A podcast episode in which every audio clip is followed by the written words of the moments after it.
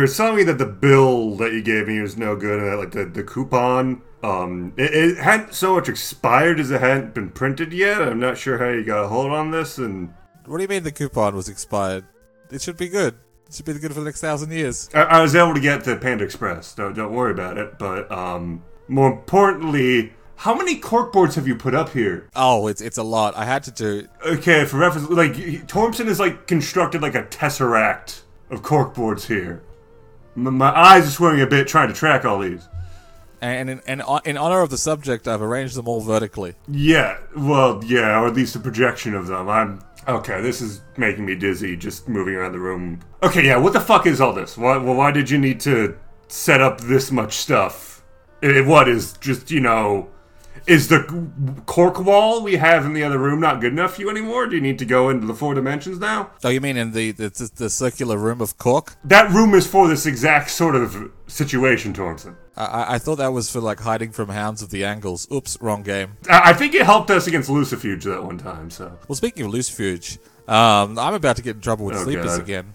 oh god. More specifically, I'm gonna get in trouble with the Eastern Branch. Okay, that explains the, the music. I was wondering if I should be offended or not, but I think you're just kind of getting the vibe. I got this as ambient like music to Sure, study sure, sure. to. Yeah, yeah.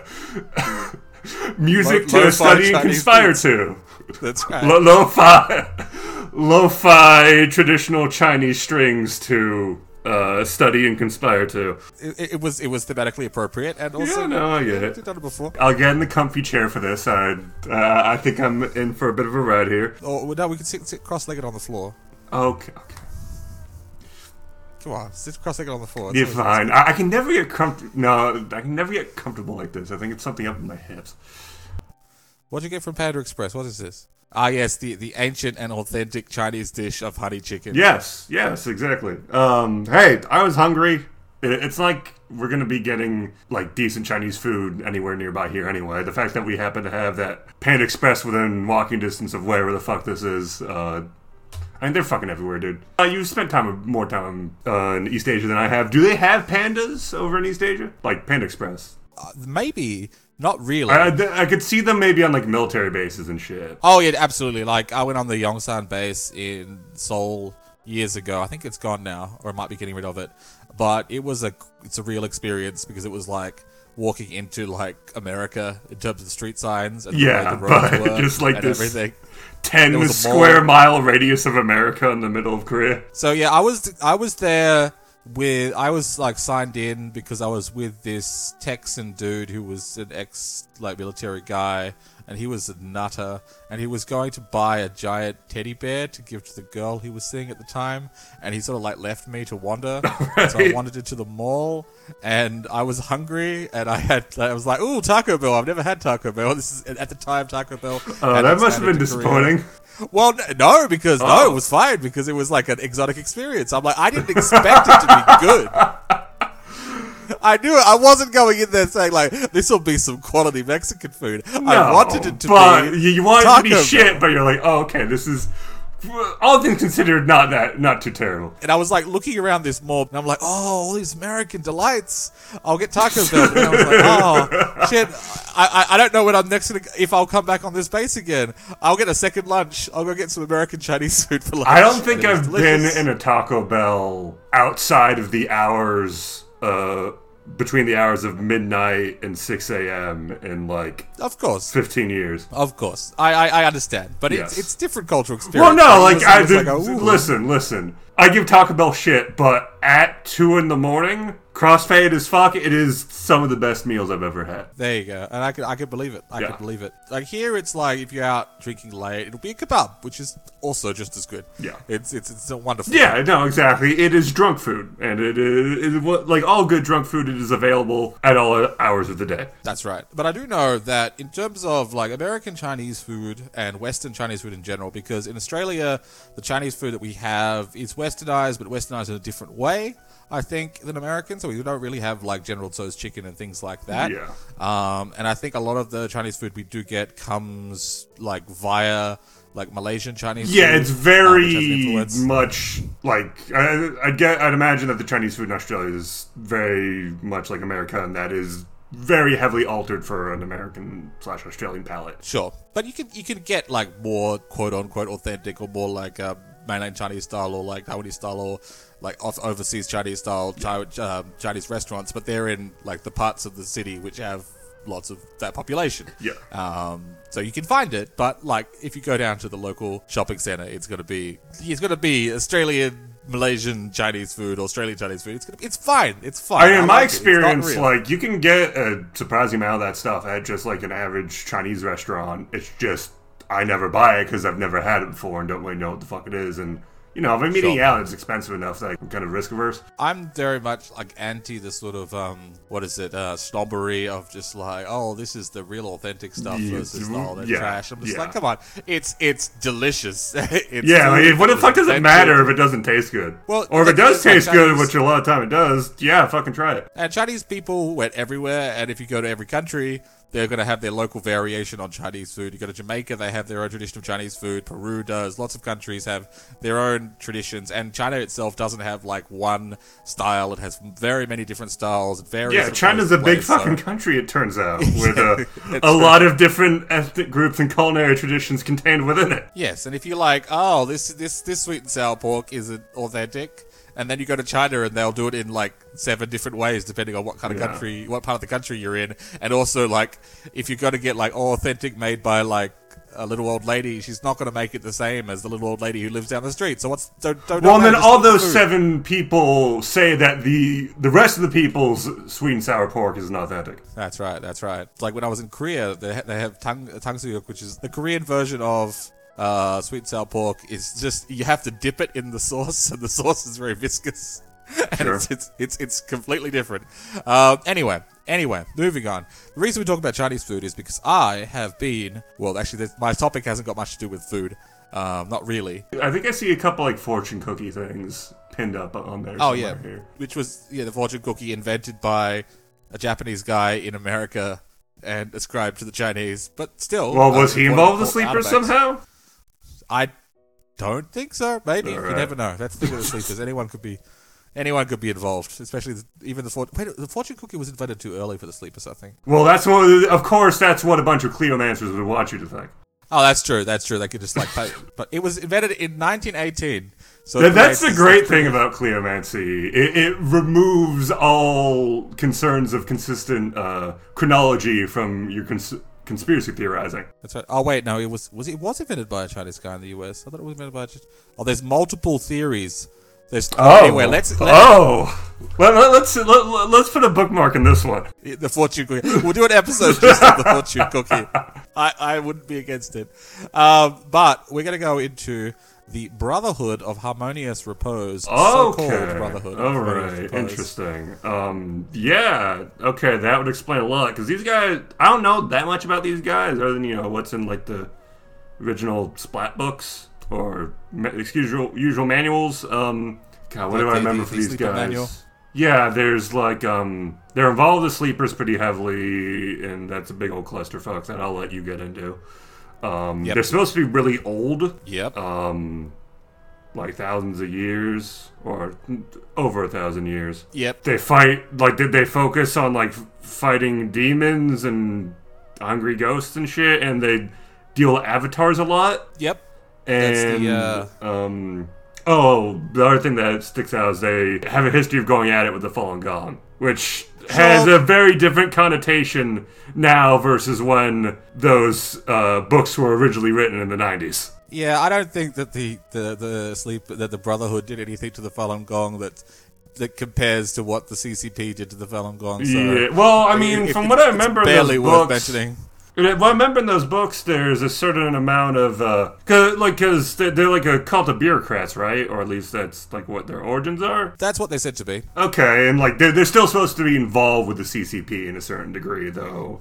Also, um, what the books say is that the CCP really cracked down on them a lot. Yeah, they smashed them, which is actually very, which is really important for the recent history of the Brotherhood, Oh, Okay. um, such as it is. So to go into what the the manual does say about the uh, Brotherhood of Harmonious Repose, uh, I'm going to get into like it's it's arranged a bit like it arra- it's arranged um, in the timeline. It starts with the like history of the sleepers and then goes Yeah. back in time. So we'll go. Oh we'll yeah, Cleomancers, like I said. That's right. That's right. But uh, the thing is that the idea of the Brotherhood of Harmonious Repose has a backstory which predates the Sleepers and Cleomancy. So I think a lot of it is true, or at least based on truth. So I'll cover this a bit. And to cover that, we have to go all the way back to the time of the Sui dynasty. All right, so for reference to the listeners and also me, who does not have the dates of various Chinese dynasties memorized, what when is the Sui dynasty? Are we going to do the thing where I say dynasty and you say dynasty? I think we should. Uh, Um, absolutely, absolutely. Yes. They did that in Game of Thrones. We should do it too. uh, When is this? Yeah, well, when are we talking here? one of my pet peeves when people talk about uh, Chinese history is that, like, in the description in Hush Hush, they describe the history of the Brotherhood as some of the people who were smart enough to pass the Sui dynasty bureaucratic exams. Okay, years, Thompson. Give me to years. I will. I'm getting there. I'm getting there. But let me get to my. Uh, they did so and used their occult powers to cement their temporal power. Today, there's no way of knowing how many ancient mandarins were sorcerers as well. And this is what annoys me. Like, like the word mandarin doesn't bother me because it's accurate. It's where it came from. But like ancient, like people talk about Chinese history. It's everything is fucking ancient. Up to the Qing dynasty, it's always described as ancient. Yeah, one of those cliches I always hear about Chinese histories is like, oh yeah, there there is a cultural legacy and continuity of uh, authority Oh, going yeah, back yeah. thousands of years, and I'm a, that seems It's some interregnums. like a lot of Yeah. bullshit to me, considering It- how many fucking uh, civil wars and rebel and peasant rebellions and all that shit that have happened. and foreign dynasties Yeah. and like yeah it is it has truth to it in many ways because you can see the cultural and to an extent political continuity across dynasties and across time but to say that it was there was no major interruptions would be very silly So, how much is that idea kind of one pushed by Orientalist versus pushed by both both Oh, so it's pushed the by people well. inside and outside. All right. I, I, I remember like now I'm thinking of when Trump went to China and he's walking around with Xi Jinping, and then like Xi Jinping is talking about like, oh, China is so this ancient ancient civilization. He's like talking it up, and Trump's like, yeah, but Egypt was older. Like, yeah, I guess.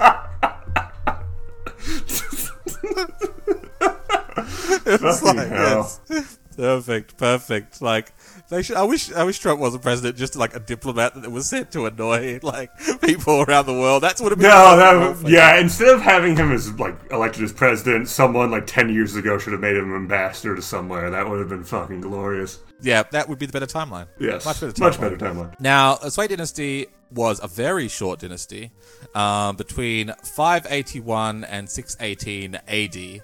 So this is why it annoys me that it's called like ancient. It's like it's really much on the cusp. Come on, like anything after the fall of Rome, we were into Middle Ages or Dark Ages Yeah. territory, which doesn't fit with Chinese historiography. Well, Middle Ages is more broad. Like that, that Middle Ages applies to like everywhere, whereas Dark Ages is a pretty Europe specific label, right? even Middle Ages is, is very Europe specific because it's the Middle Age between like the, the ancient, the classical Okay. civilization and the Renaissance, which doesn't really apply to places like China and India and elsewhere. They have their own historiography going on, but I still think that it's too late in history to be calling them ancient Sure. mandarins. They were like it was medieval mandarins, and, and it, even though the history doesn't quite make sense, it's better word in my opinion. But anyway, that's a, that's a pointless spiel. Um, but it was a very short dynasty, but a very important because it was it, uni- it unified the country. It had been div- divided between the uh, northern and southern dynasties. Um, for a while, they had like a whole bunch, a few centuries of just tumultuous nonsense, Sure. uh, which happens. And they laid, and the Sui laid, lasted the, uh, laid the foundations for the Tang Dynasty, which is the like a longer lasting, very influential, and in my opinion, most based dynasty because they just had a lot of cool shit. What? Okay, you mean based in that as opposed to like debased? Oh, there was a bit of debasement going Okay, on, you know, but you okay. have to. It was, you know, it was, Well, it was to a certain degree, they they kind of go together a bit. Yeah, they had all they had kind all crazy things. They had like big fucking banquets and automatons and Zora- Zoroastrians running around the capital and Nestorian Christians and control of half of fucking Central Asia and like a really big sort of cosmopolitan sort of Okay, civilization okay. going on. And like And th- th- so this is the dynasty after the Sui dynasty. Yes, yes, yes, that's right. The Tang, the Tang were the cool guys. Um, they had like a, a thing where the big imperial feast. They have like expression like trees of meat and and like lakes of wine because they would just have these like all these like uh like Chinese style kebab sticks, sort of like with meat on them, like arranged in like trees. Oh, right. Like literal pools of wine for parties. Uh, and a lot of this was exaggerated and stuff, but I, I enjoy these sort of details. Yeah. But anyway, before we get to the tongue we have to talk about the Sui dynasty, which didn't last very long because they got involved in a bunch of fucking disastrous uh, military campaigns um, against Goguryeo, which is one of the three kingdoms of Korea. Uh, the Goguryeo was like at the time there were three kingdoms. There was the Shilla, Baekje, and Goguryeo. Um, the Shilla were the weird, these fucking weird like caste system snobbish dudes that like judged you based on like the quality of your bone marrow, and Baekje were these weirdos Oh, in the man. mountains. That's that's some fucking uh, phrenology we need to get back to. Fuck skull shape. Tell me about your bone marrow. That's right. That's right. Well, the Goguryeo were up in basically they occupied what is like mostly like Manchuria now, um, like or northeast China, um, and they were like the sort of like semi, not semi nomadic, but they were like they were horse dudes. Yeah, yeah. They were, they, were, they were crazy horse dudes. Pastoralist, yeah. Yeah.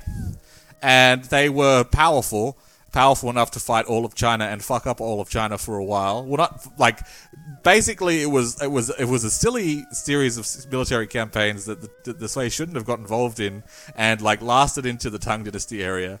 Um, or time period. Also, another thing that cost a lot of money and was a problem for the dynasty was they spent a lot of time building shit, which was very important. They extended the Great Wall.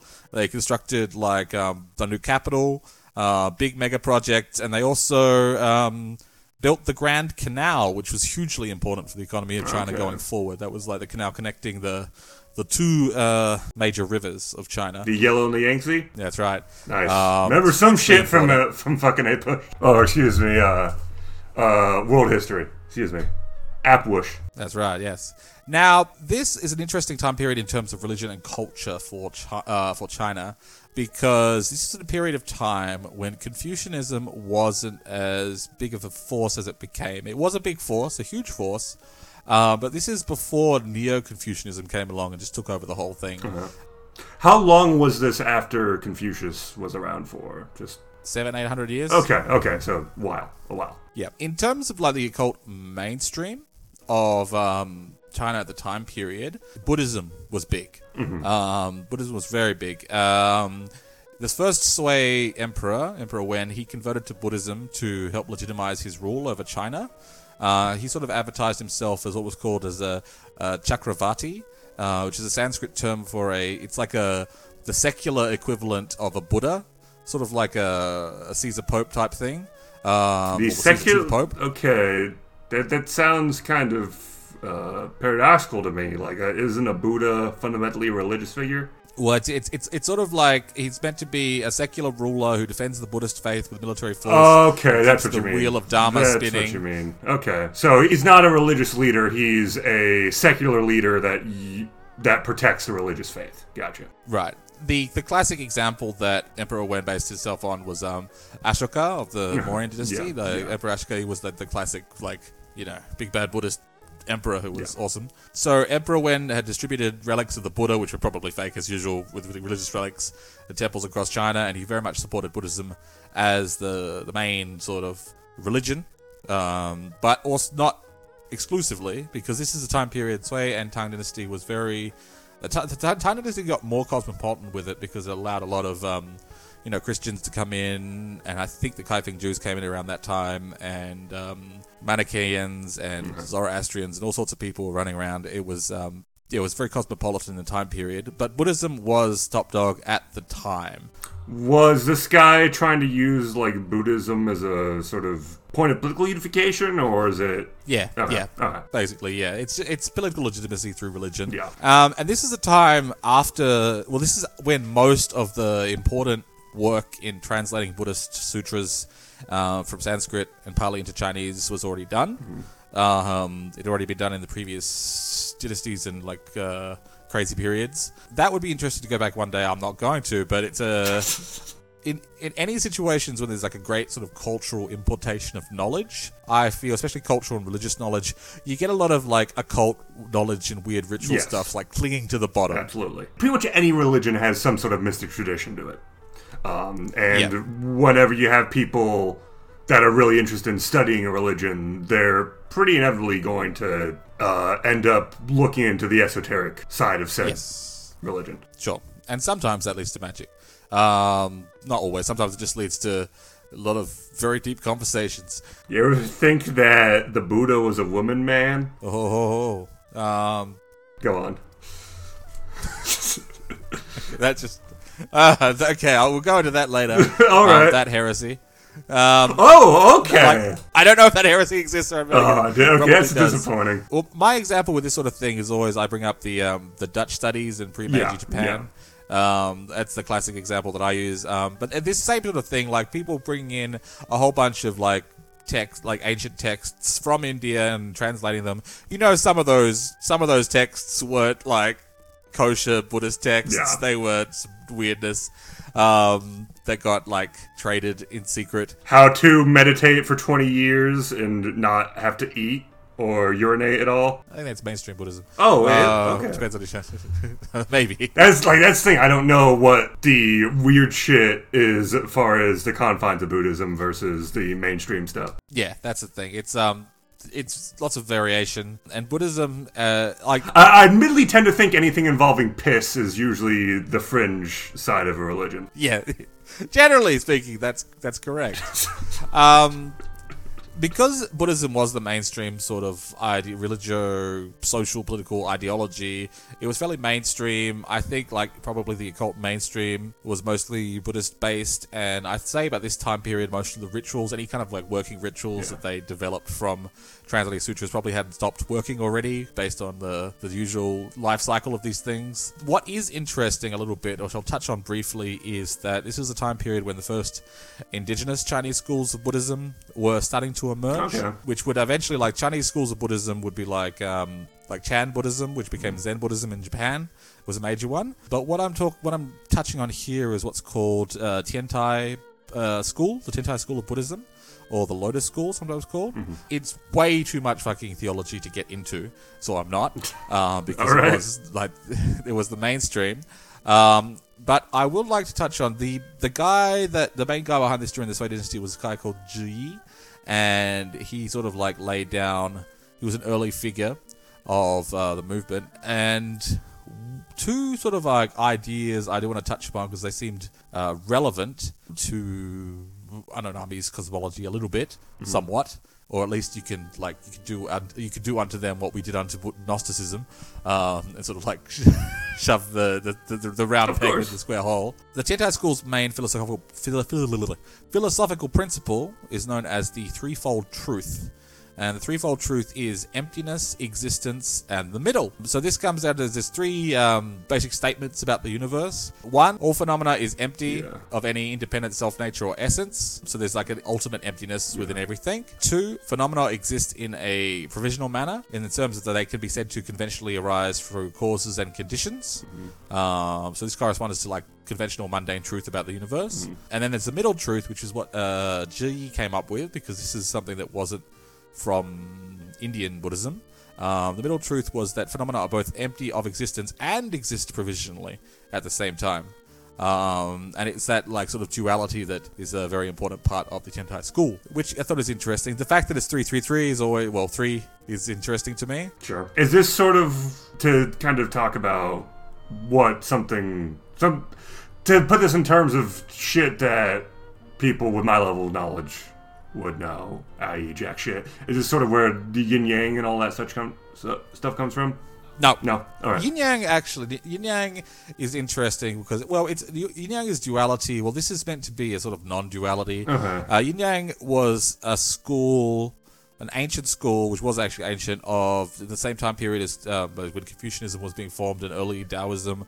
There was the, called the um, the school of naturalists, who were very into uh, the yin and the yang, that sort of dualist idea, and also like the the five elements. Okay, Um, okay. Sort of like a alchemical sort of thing, and that that school, the uh, the yin yang idea, those uh, the naturalist school got folded into Taoism and absorbed by Taoism. Okay. Um, okay. So it's associated with Taoism. but it does now, sound kind of like Taoism. during this period, the Chinese Buddhism that's coming about is influenced by Taoism to a certain degree. Oh, absolutely, absolutely. Yeah, that was definitely uh, the three major Chinese religions of Buddhism, Taoism, and Confucianism, and like.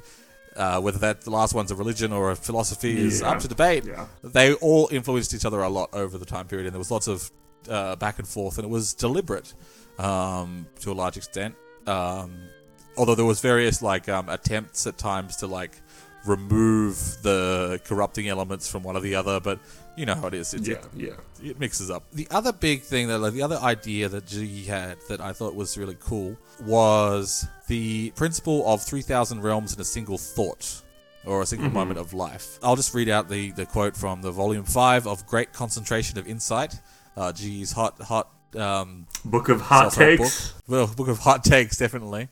Uh, life at each moment is endowed with with the ten worlds. At the same time, each of the ten worlds is endowed with all ten worlds, so that an entity of life actually possesses 100 worlds. Each of these worlds, in turn, possesses 30 realms, which means that in the 100 worlds there are 3,000 realms. The 3,000 realms of existence are all possessed by life in a single moment. If there is no life, that is the end of the matter. But if there is the slightest bit of life, it contains all the 3,000 realms. This is what we mean when we speak of the region of the unfathomable. Which is interesting. So th- this is basically the idea that every like potential like world or uh, realm of existence um, exists within the self or within life itself, uh, which is very similar to me. It, to me, it sounds. I mean, you could like reinterpret this in an Unknown Armies' fashion to be like the invisible clergy exists in all its forms and all its glories within each human being, which is true Yeah. in it to an extent. Like we're all like They draw the our like, power. They draw their power from the rest of us, in a sense, or at least initially. How fundamentally they're up there because of everyone else, right. and that's why they stay up there. Or when they do fall, why they end up falling. Definitely. Okay, so that's all I'm going to talk about the Tiantai School. Okay, yeah. How does this tie into uh, the Brotherhood? Now, the Brotherhood, it formed in this time period. Now, the Brotherhood and the magic, I feel that the occult underground and what existed in terms of like real actual magic in this time period was probably closer to Taoism. I brought up Ji because I think there's going to be some influence from that particular school of Buddhism, um, or that's something that could be used. But I think that the Ta- Taoism of the period was going to be the bigger influence.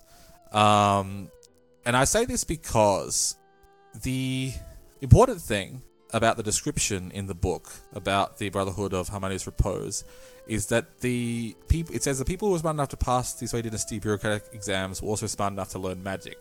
Now, how is that? The Sui Dynasty was the first dynasty that did seat have the proper examinations, uh, imperial examinations. So there had been earlier attempts to do that. Um, in the previous Han Dynasty, they had some attempts, but it didn't really properly get off the ground. And this was a huge um, shift in Chinese political history because it was a, a long term attempt to break down s- the systems of noble power in China. Because previously, in terms of like who's uh, recommended for the imperial court, it, they used various systems of referral where, you know, someone writes you a letter of recommendation and you get sent to the emperor. Um, in, a very simplified, this is way oversimplified version of how it went down. But it was an issue because, of course, it meant that the rich and powerful fucking dominated that shit easily.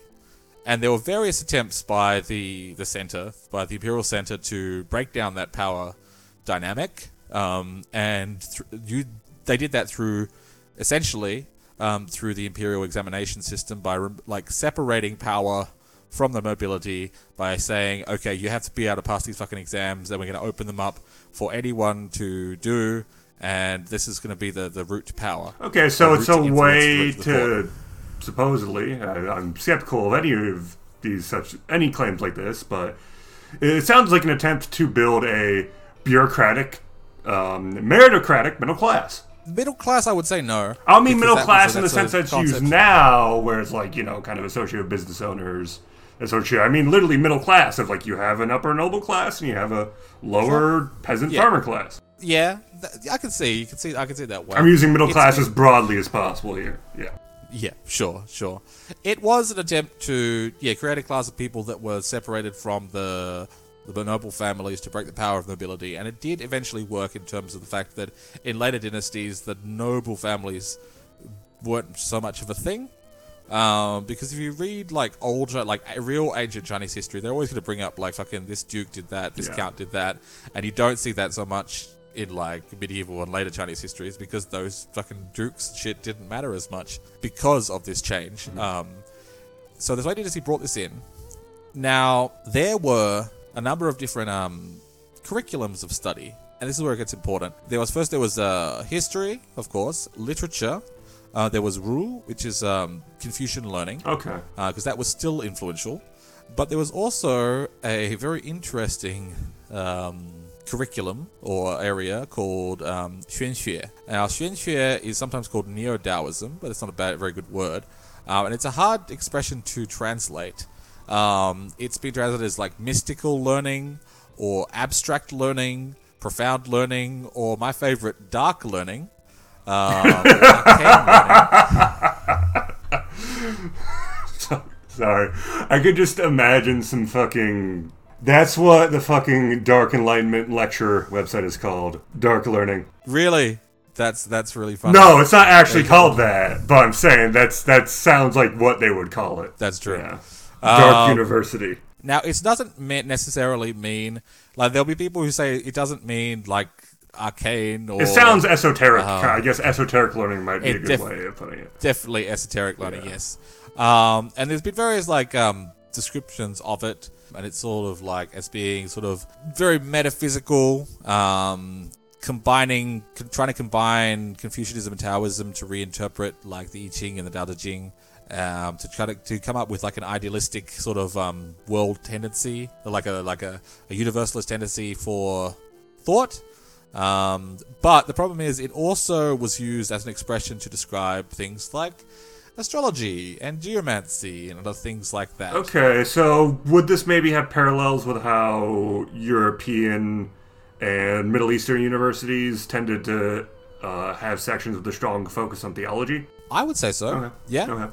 definitely um, Alongside law and um, uh, medicine, usually were the other two. Yes, yes, I would say that's probably uh, pretty ac- pretty accurate. Uh-huh. Now, for me, looking at it, like reading through the li- across the lines, like there will be very much like it's not it's not this isn't arcane magic or anything like that. They'll insist it's it's not that, which means that of course it was that.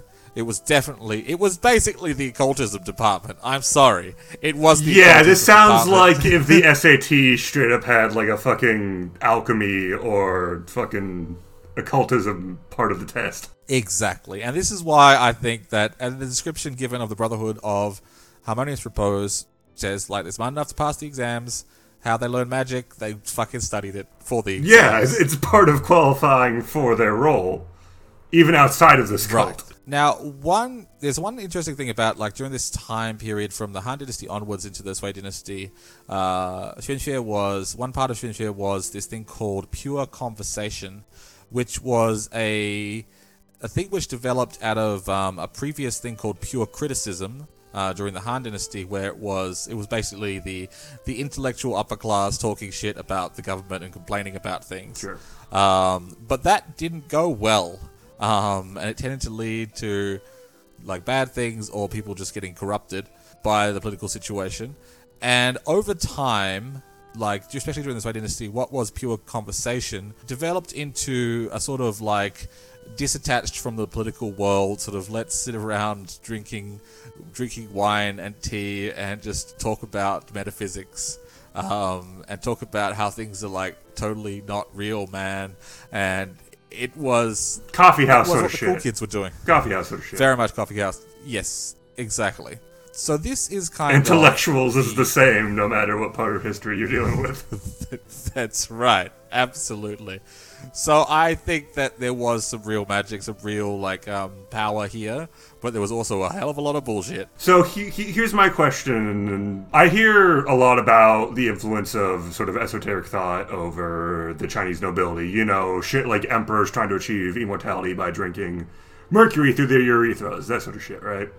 Um, Yeah. and as a result, you know, you had uh, mystics having a, you know, depending on the period and the specific uh, emperor, having a fair amount of influence over the court. Did you also Sure. see that in um, sort of the bureaucracy? Were there Yeah. a lot of mystics leveraging time period, I influence think there there? more than later. I mean, the one thing is because you know, usually with bureaucracies, there's sort of this uh, gloss of uh, rationalism to it, right? Which Oh, yeah, tends yeah. to not Yeah. get on very well with mysticism and occultism. that was the that was what happened in the later years, Uh-huh. Uh, later centuries. Um, I think there was a bit of well. The thing is, when you talk about like the imperial court having weirdos involved, I mean Yeah. that's true of Asian history just as much as it's true of European and Yeah. History, Okay. So that's what. Yeah. That's kind of what I mean. But like, it, it, part of the question is like, how blatant was this uh, uh, involvement and influence? Because it seems fairly blatant in the case of the court. Usually, when you're dealing with these sorts in European history, you have these guys being into the occult, but very much in private. it, it's it's sort of uh, the way it is like when you're looking at it from a Western lens is especially when you're talking about like um, Taoism Yeah. and Buddhism and like Chinese thought is it is it all looks like occultism to us it all Fair. looks like weird Fair. knowledge to us but from their point of view there would have been like well this stuff is the mainstream Well, and yeah, and the important thing to me is less like, okay, well, what's the actual theology involved with it, beliefs, and more, what, how weird are the people involved here? I'm, I'm more interested in the character of oh I'm, the I'm gonna get into guys in this rather than like, okay, what are their specific beliefs? Well, this is something I'm going to get into because so first I've got, I've set the scene of like a bunch of people engaging in pure conversation. So talking. I mean, around to, to, to clarify, politics. to clarify too, I don't mean character in some sort of broad, painting people a broad brush sense. I mean, like, okay, what characters, what interesting people are involved with these these groups? Well, to get into this, I want to sort of touch on the two main schools of uh, Taoism that were popular during the Sui dynasty. Yeah. There, the first, okay, during the first half of the dynasty, what was the most influential in the court was the the Louguan school of the Northern Celestial Masters. Now, Okay, that's a good name. This is- that's a hell of a name. this is a um, this is quite the rabbit hole, but I'll try to cover it uh, briefly. Um, the Celestial Master movement came from Sichuan in uh, southwest China um, in the third century AD, um, when the first Celestial Master Zhang Daoling he founded what became basically a theocratic state in the Hanzhong Valley. Um, they believed that uh, the energy chi pervaded everything, and in order to achieve immortality, the correct balance of chi had to be present within the body. Um, Having poor quality of chi in the body results in il- illness and death, and they also believed that everyone had uh, an imbalance of chi. It was like how in Christianity everyone is born with sin.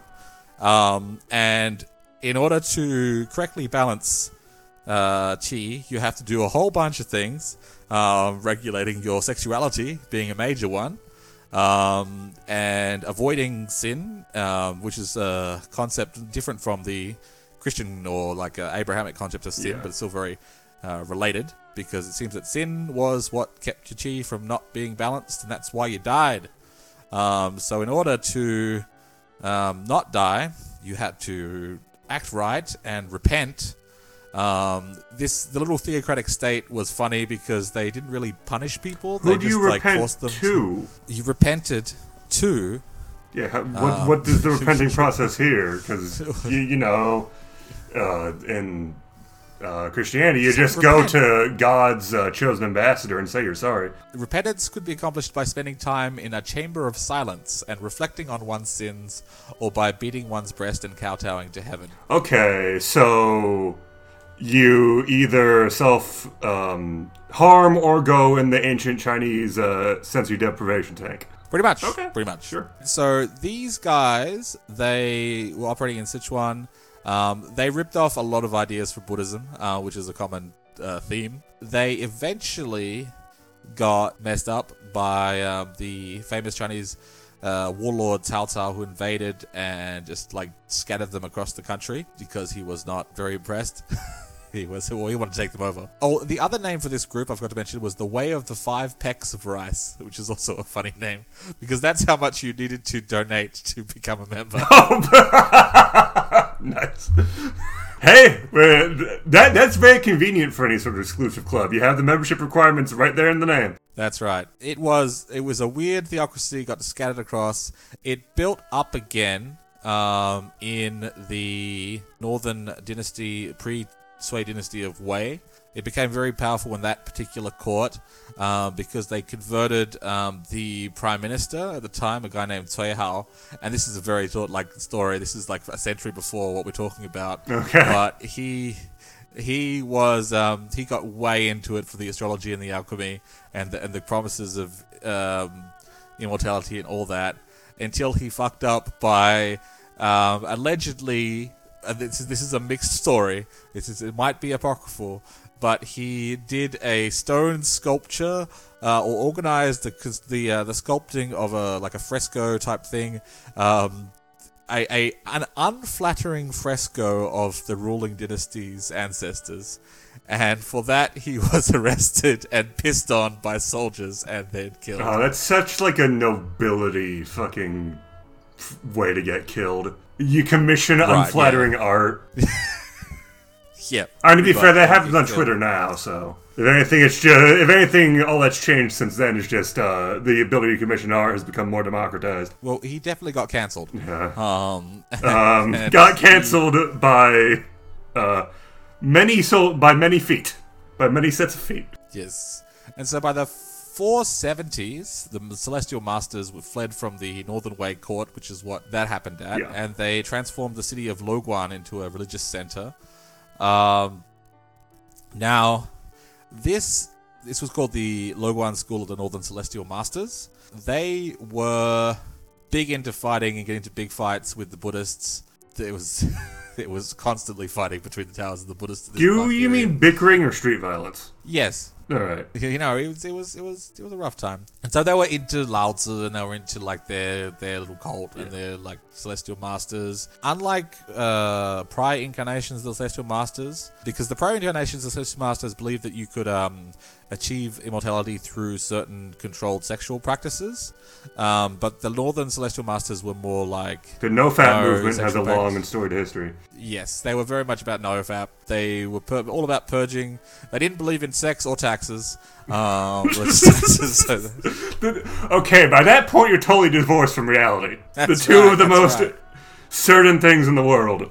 They were interesting. They had these big banquets where they had to fast for seven days before them, and then have a big vegetarian wine meal, uh, vegetarian food and wine meal.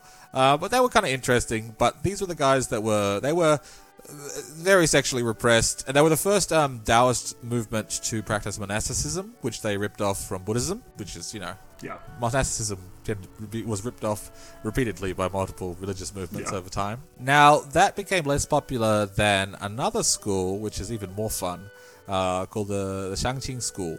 It was founded by an aristocrat of the Jin dynasty named uh, Lady Wei Hua Cun. Uh, but it didn't really get off the ground until her disciple, and it's already cool that having like a, an aristocrat lady being the founder of a religious movement is already interesting.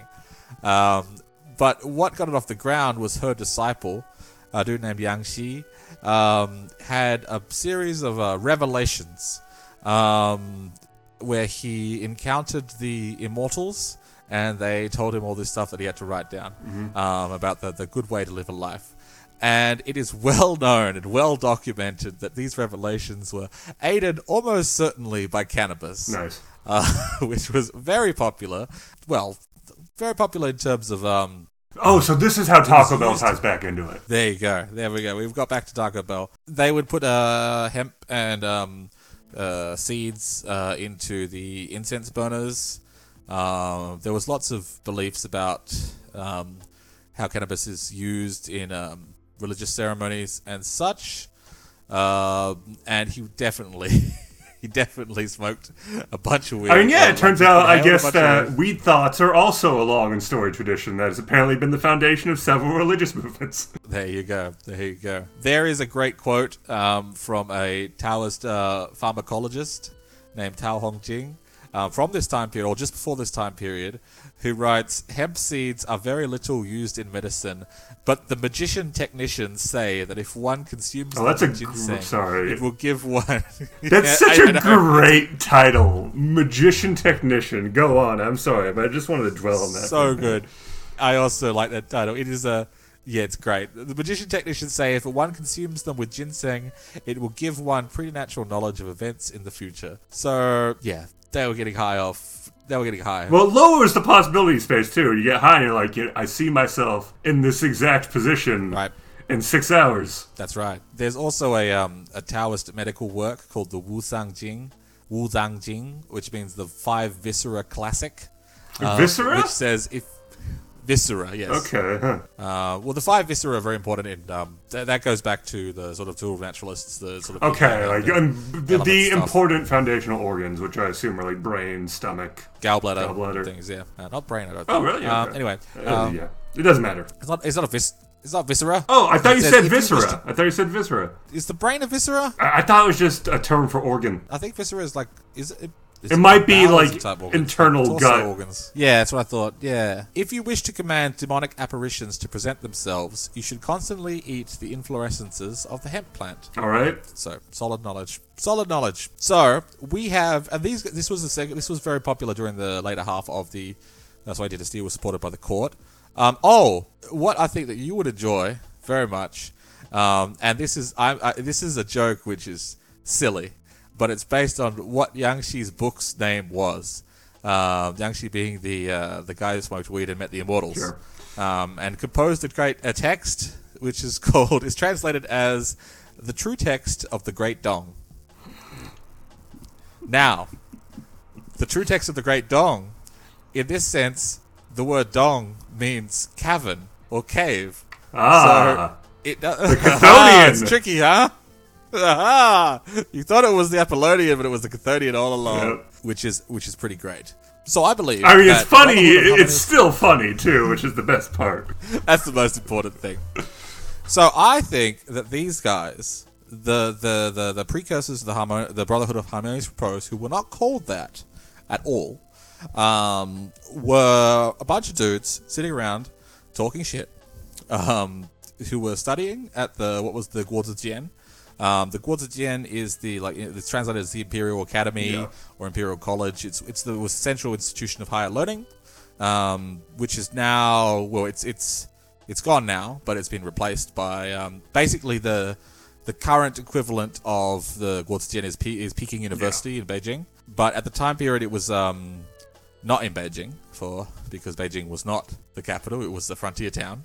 So you you don't mean geographically it's equivalent, like culturally it's equivalent, right? Yeah, well, the Guozijian moved depending on what dynasty and where the, where their capital was. So it moved from Chang'an to Luoyang to Kaifeng to Hangzhou to Nanjing, then to Beijing.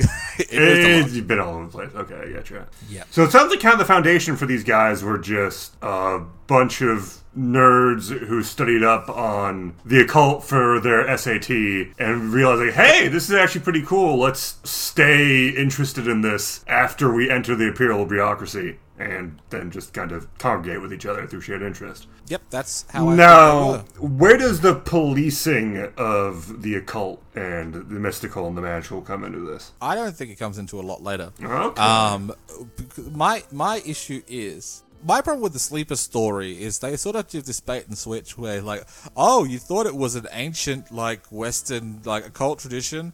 Actually, it's just something new. They, But they, actually they were just that brainwashed into is that. Yeah, it's an actual ancient Yeah. and occult mystical tradition. But in China, where it makes more sense, and I'm like, no, because these dudes still powerful with the Sui dynasty. Like, there a lot of shit happened between the end of the Sui dynasty and the fucking. The thing that I was most skeptical about in reading it through that book is how it talks about them getting totally wrecked by the Japanese invasion of Nanking. You know, they're portrayed as these puppet masters that go back thousands of years and then Japanese military aggression is what does them in. When it's like, okay, that's Yeah. been widely telegraphed. Sure, it gives some excuse like, oh, they become uh, arrogant and cloistered. It's like, no, okay, there, there was thousands of years for these guys to become arrogant and cloistered. Either this shit's happened before, or something else went down there. Yeah, definitely. Because also in that earlier in the story, they talk about how like they're completely blindsided by the the round-eyed barbarians coming. It's like since the Sui dynasty, a bunch of different barbarians have come and saw and conquered. Yeah, like these guys are apparently these guys are apparently such master conspirators that they formulate the entire fucking Boxer Rebellion, but then get fucked over by an extremely nationalist and militaristic empire just happening to come in. I, I feel that a lot of that later history is either fabricated or it's twisted a bit. I, I think what it sounds like what they're trying to get at is like, okay, these guys aren't kind of have a blind spot when it comes to things outside of China.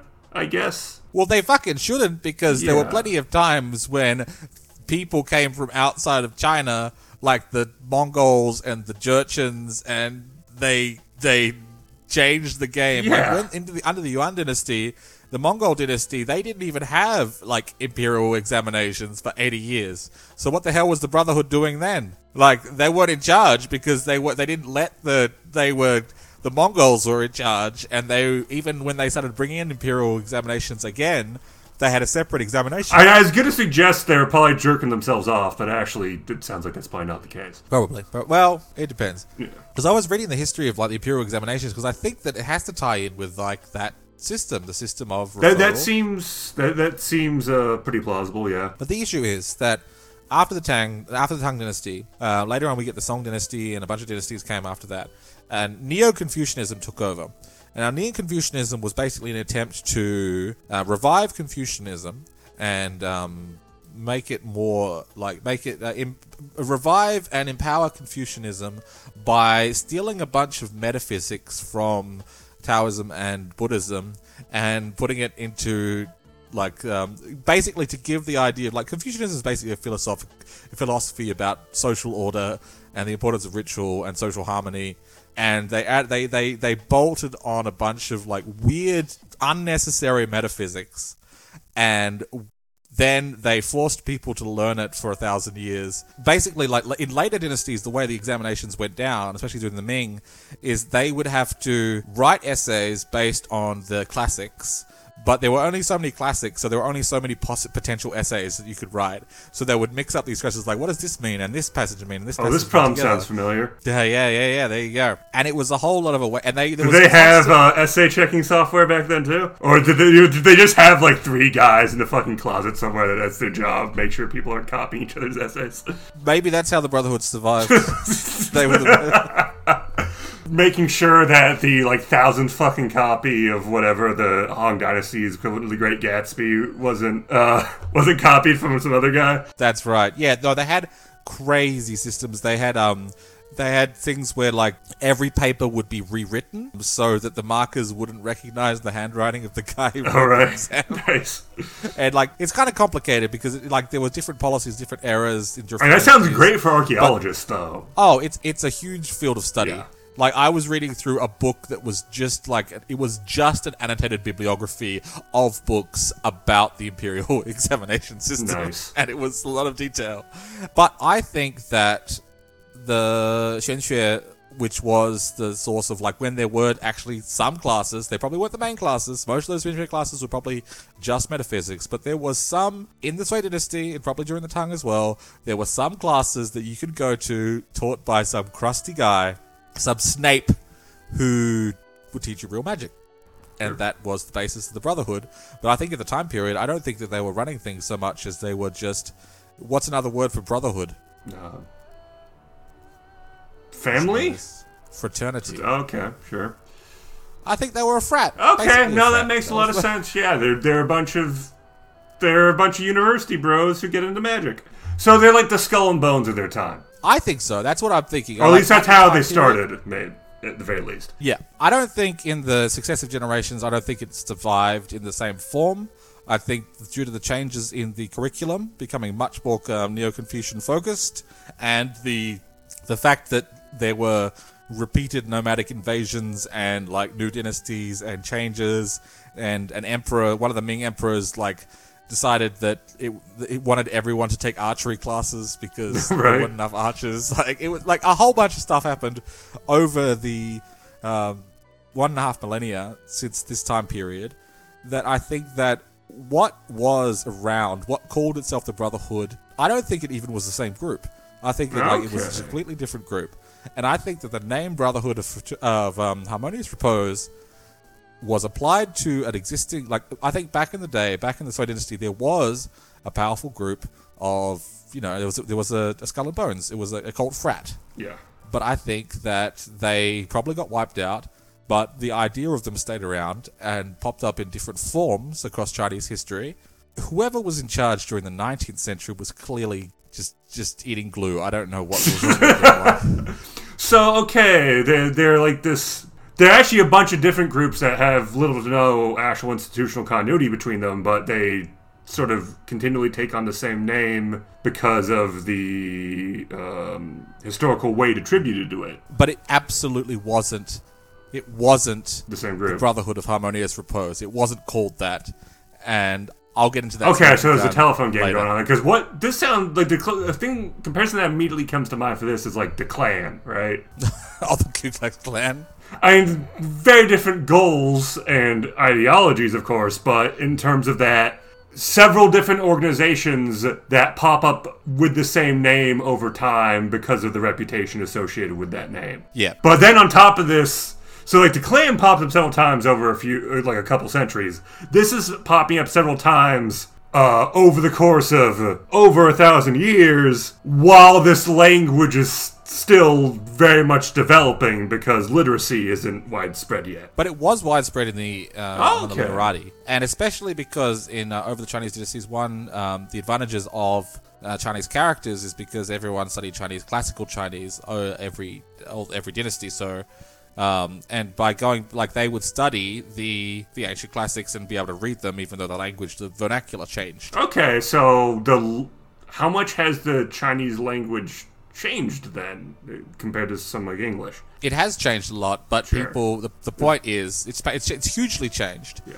But the point was that people continued to be educated in classical Chinese, which wasn't like what they read and how they like sounded. out It's the like knowing Latin, I guess, right? It's similar, yeah. It's Yeah, a similar okay. sort of concept. But even that shifts because it's liturgical Latin, which is different from the Latin was actually spoke back there, and there's probably some more dynamic going on there too, right? Right. So I think that that like whatever the the Brotherhood, I'll call it the Brotherhood, like the original Brotherhood.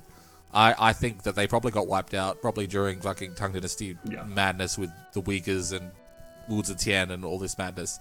Um, I have no idea what you're talking about, but I'll take your word that it was some crazy shit.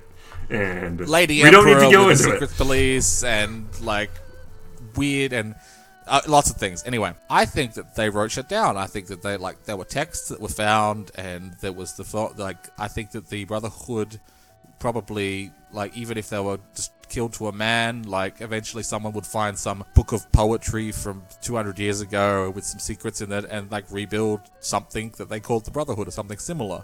Um, and there was that continuity. There's probably some like transgressive appeal there because you know we're still talking about adepts and occultists and kind of those sort of equivalents, right? I mean, adept, Yeah. what we now call adept magic was very much in its infancy then, but did exist to a certain degree. Same thing with avatars, and you know, just judging by the kind of people that usually get involved with the occult underground in the present day, and the sort of art those guys make, like like imagine uh, a group 300 years down the line restarts the sleepers based entirely off of what's ne- what's in my name is Dirk Allen Aha! Oh, oh. similar shit Um, similar shit and so and all of this is based off of partially the transgressive appeal of reading Dirk Allen even 300 years from now but all your doctrine is filtered through the ideas of someone like Dirk Allen but in this case was in the uh, Sui dynasty imperial bureaucracy Sure, exactly. Yeah. Like probably not in charge of anything important. Yeah, may have even been a dipsomancer because dipsomancy goes back uh, a long ways. Especially if we're in a frat, alcohol in an occult frat, alcohol matic is definitely going to be a thing. Oh, absolutely, absolutely, one hundred percent. Probably something about like it was probably a variant school because there's probably lots of there's Yeah. been lots of alcohol based schools. Maybe something based on pure conversation where like the thing is like you charged up by like being able to drink and also talk shit at the same time. Oh yeah, like, that's eloquently. good. That's good. yeah, but you were saying. Let's get up to the, uh, the the the more modern age where we start to get the stories of how the sleepers formed. Okay, that's a hell of a jump. So I'll, I'll explain why there's been the jump. Because okay, we'll, we'll cover a bit of what it's described about the Brotherhood. It says in the late, like the late Qing Dynasty, the, the 19th century, they caused the Boxer Rebellion. Don't know how. yeah, that sounds like a crock of shit to me, to be honest. I think it is a crock of shit. I think the Boxer Rebellion happened.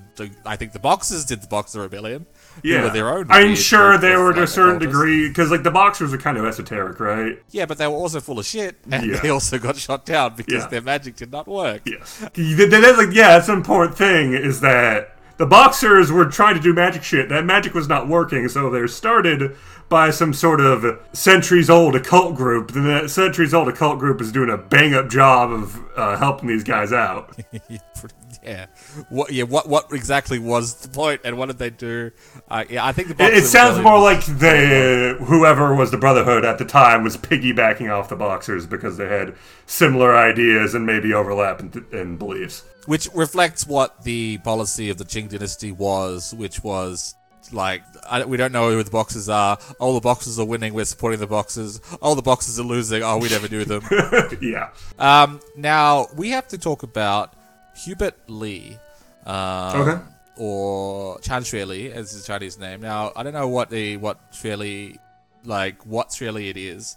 Um, Li can translate as different things. Like the common names are like um, uh, Snowflake or Snow Pear, Okay. which are both great names. Um, maybe because he was uh, half British and his mother was like, "Oh, he's so white, I'll call him Snowflake." It, it- it- it- it amuses me to um, to call him Snowflake.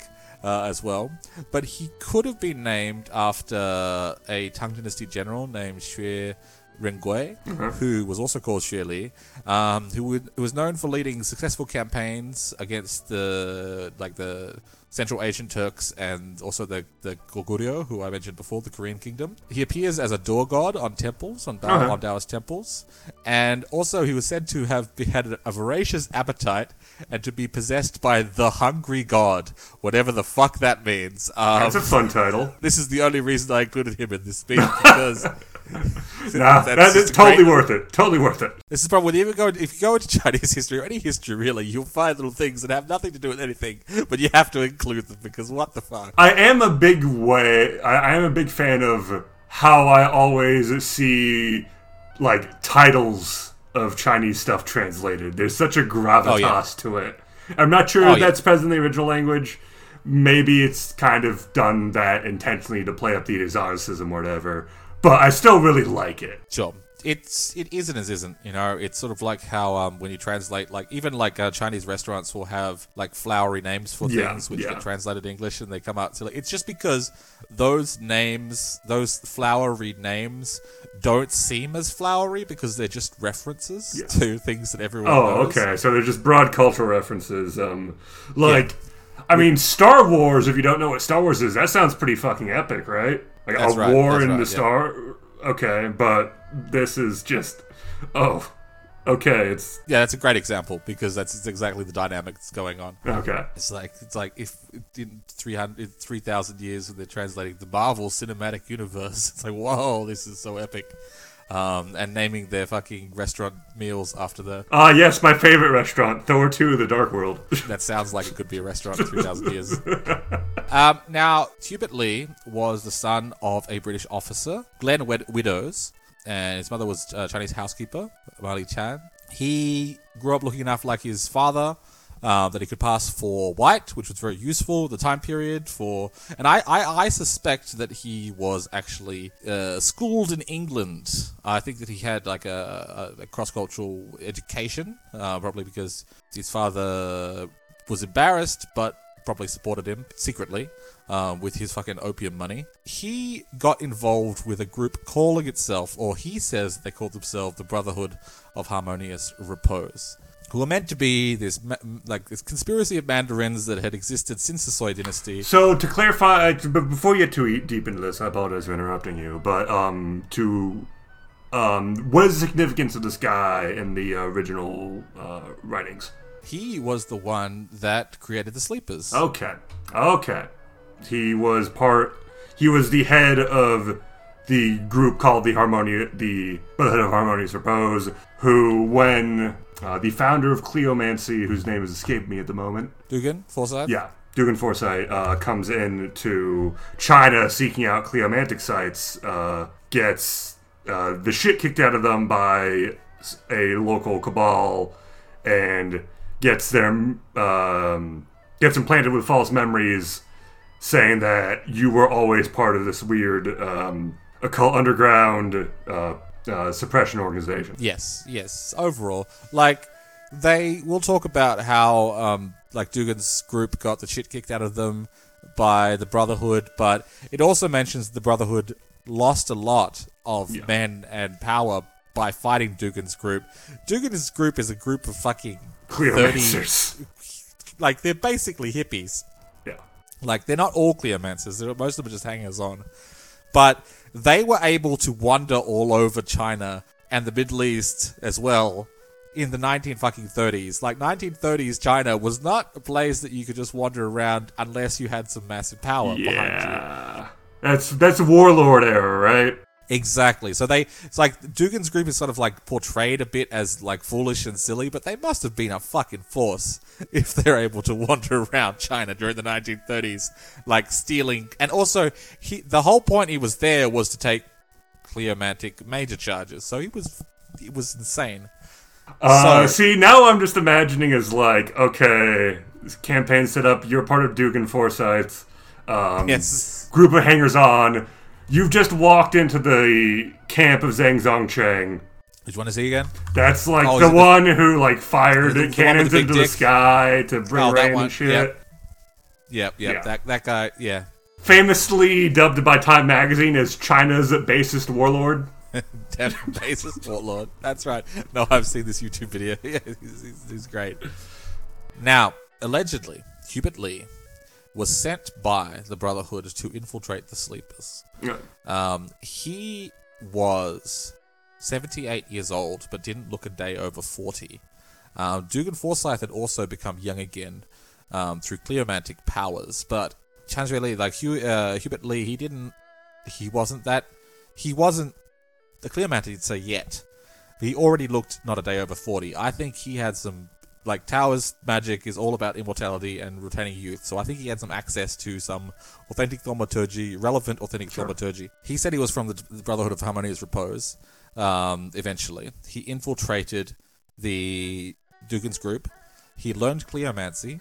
He was already a mystic hermaphrodite or a sexual rebus in the in the current um, uh, vernacular parlance. Yes, he drained the Forbidden City's major charge, and there's a whole thing about how the Forbidden City was like the Great Cleomantic Grand Prize. I don't know why. There were plenty of places. I mean, like, yeah, like you're already you can't get higher charges than major. After that, it's just a fucking dick waving contest. I think he was getting a lot of major charges from Yeah. just going to different parts of China. There are lots of places that you can get a major charge in Yeah. China. The Forbidden City is just one. Um, but Huey took that major charge, uh, bound a thermophage to the Forbidden City, and cast his magic over the rest of the group. And this is the point when Dugan was drained, and then a bunch of people claiming to be the Brotherhood of Harmonious Repose beat them up. Then Huey and a group went to England, set up and destroyed a fake sleeper base, and then were surprised when Dugan's group went back there and were like, "Oh, we have to rebuild the sleepers." Like, why even bother doing that? I don't understand. Unless they were deliberately going to make the sleepers, it, it seems like such a weird plan to me. I kind of like. There's ways you can justify, like, okay, you're dealing with Cleomancers. These are people that are naturally kind of paranoid about kind of stated history and shit. So you want to have, if you're trying to trick them, you want to give them like a lot of concrete, tangible proof as opposed to just telling them something, right? If you want them to believe something, but yeah, it's weird. It's weird and convoluted. Um, I, I see. I, I could see them pulling that, but I suspect there was some sort of uh, uh, other motivation at play with building some sort of weird, burned down, destroy semi-destroyed magic manor. Right. And this is part of the reason why I think that Hubert and possibly some of the other people we went with were schooled in England. Because, like, for a bunch of Qing dynasty, no, no, no, not even that, like nationalist China, like 1940s, well, 19, like 1930s rather, um, Chinese cultist bureaucrat or ex bureaucrats or whatever to go to England and set up a ruse that was so good that the the English history majors couldn't see through it. They had to be like, how are they so experts in the history of England? No, that checks out. That checks out. And it also mentions uh, there's another member of the Brotherhood that it mentions. Uh, I forget his name, but he's in the um, in Hush Hush, and he mentions like, yeah, he's a big Anglophile. He sends all of his kids Yeah, to that's Wu Jianhan. Yeah. I'm gonna get to him. yeah. Yeah. So it sounds like that might be a pattern with these guys to a certain degree, is that they tend to be Anglophiles and into Western shit. Now, this is my smoking gun about the Brotherhood of Harmonious Repose.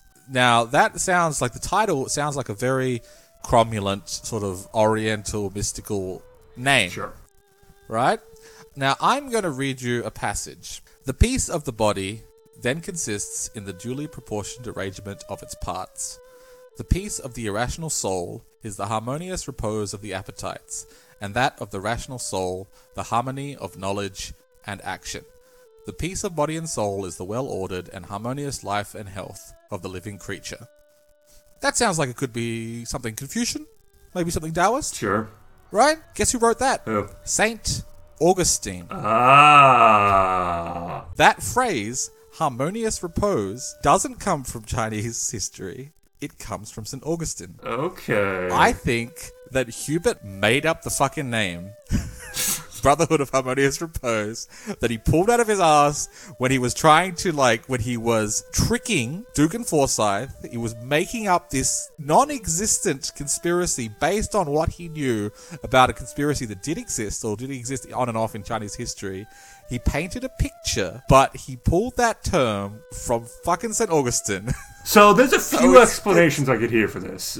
I could see for this. One, maybe it's not that Hubert Lee came up with this shit on top of his head. Maybe he was part of a group that took this name for some reason. Maybe because some other guy within China was trying to pull some on some of his buddies.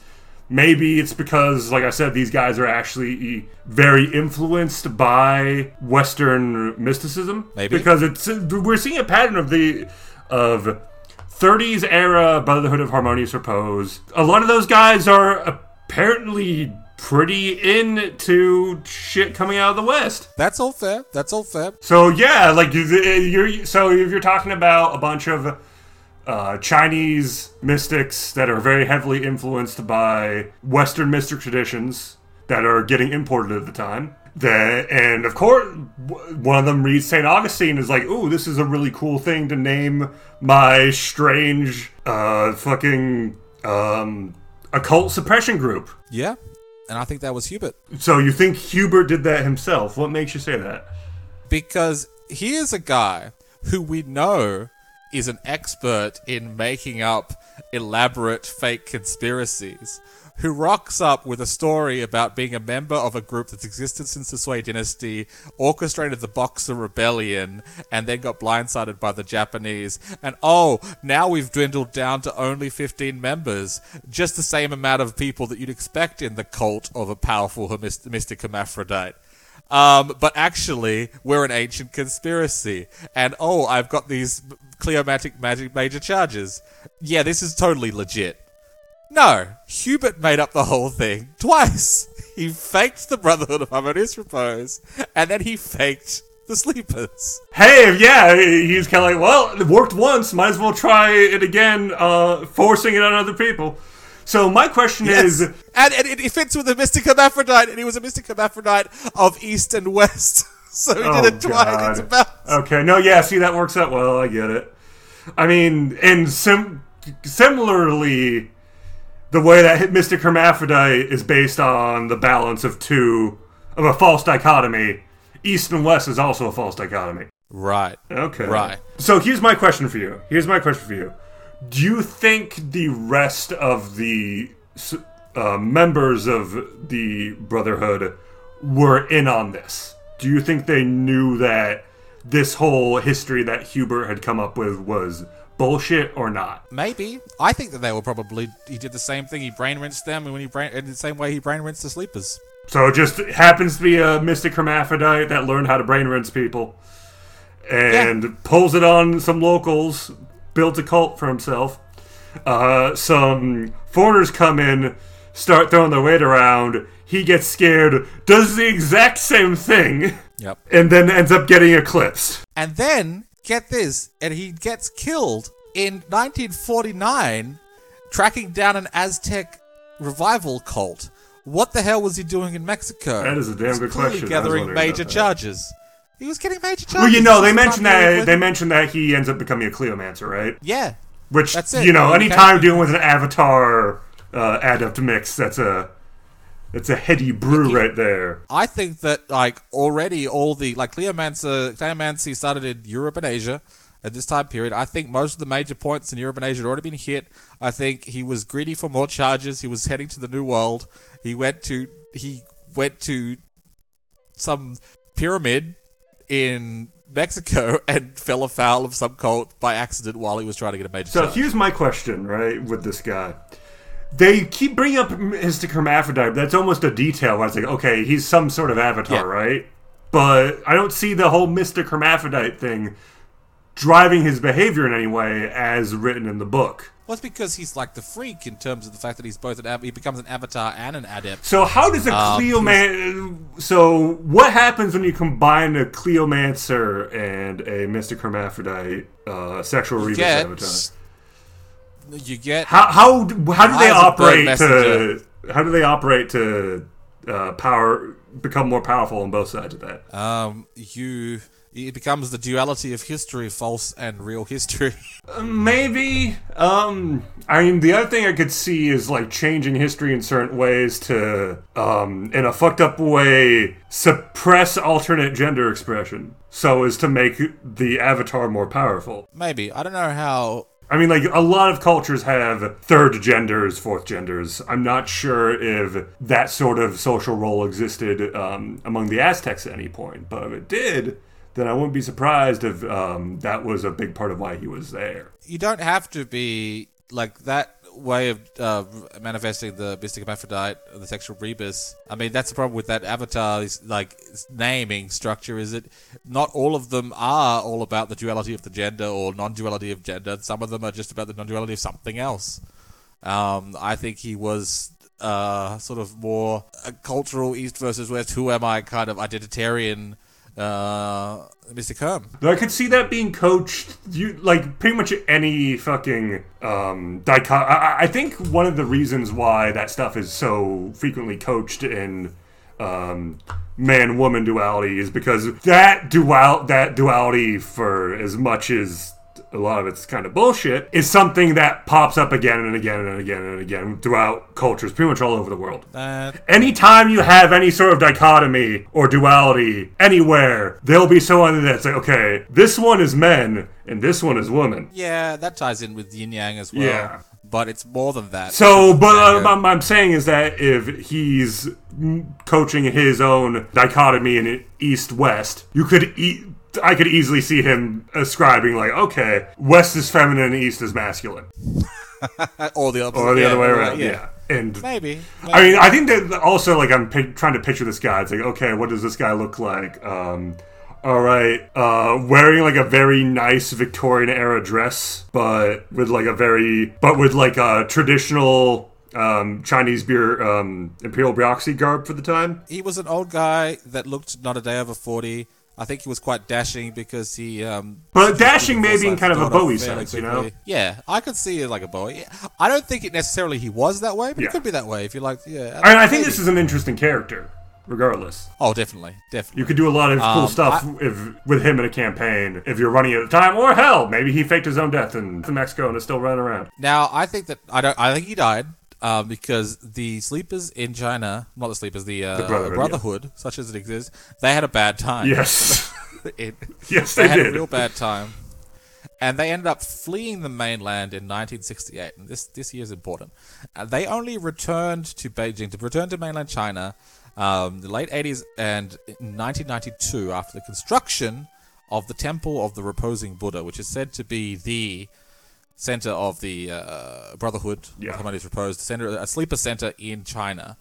Um, said to have been found, built in an, a small Sui Dynasty temple, which might have been a real temple, might have been a fake temple. There were temples from the Sui Dynasty period in Beijing, but Beijing wasn't. The way it's described is like the temple was full of like Sui and Tang Dynasty like bric-a-brac. Yeah. But during the Sui and the Tang Dynasty, and the Tang Dynasty, um, Beijing wasn't a center of power. It was a military commandery on the northern edge of the Chinese sphere, constantly being harassed by barbarians. Um, it was the center from which the Emperor Yang, the second emperor of the Sui, launched uh, his disastrous wars against Goguryeo. Um, but he did build the Grand Canal from Luoyang, which is where Lao Tzu came from or lived, um, to modern Beijing. So there was there was definitely some Taoist sort of history to it. But it's weird that it's full of like the other sort of temples in that era. They don't. They're not full of Tang and Sui dynasty stuff because most of that stuff wasn't there.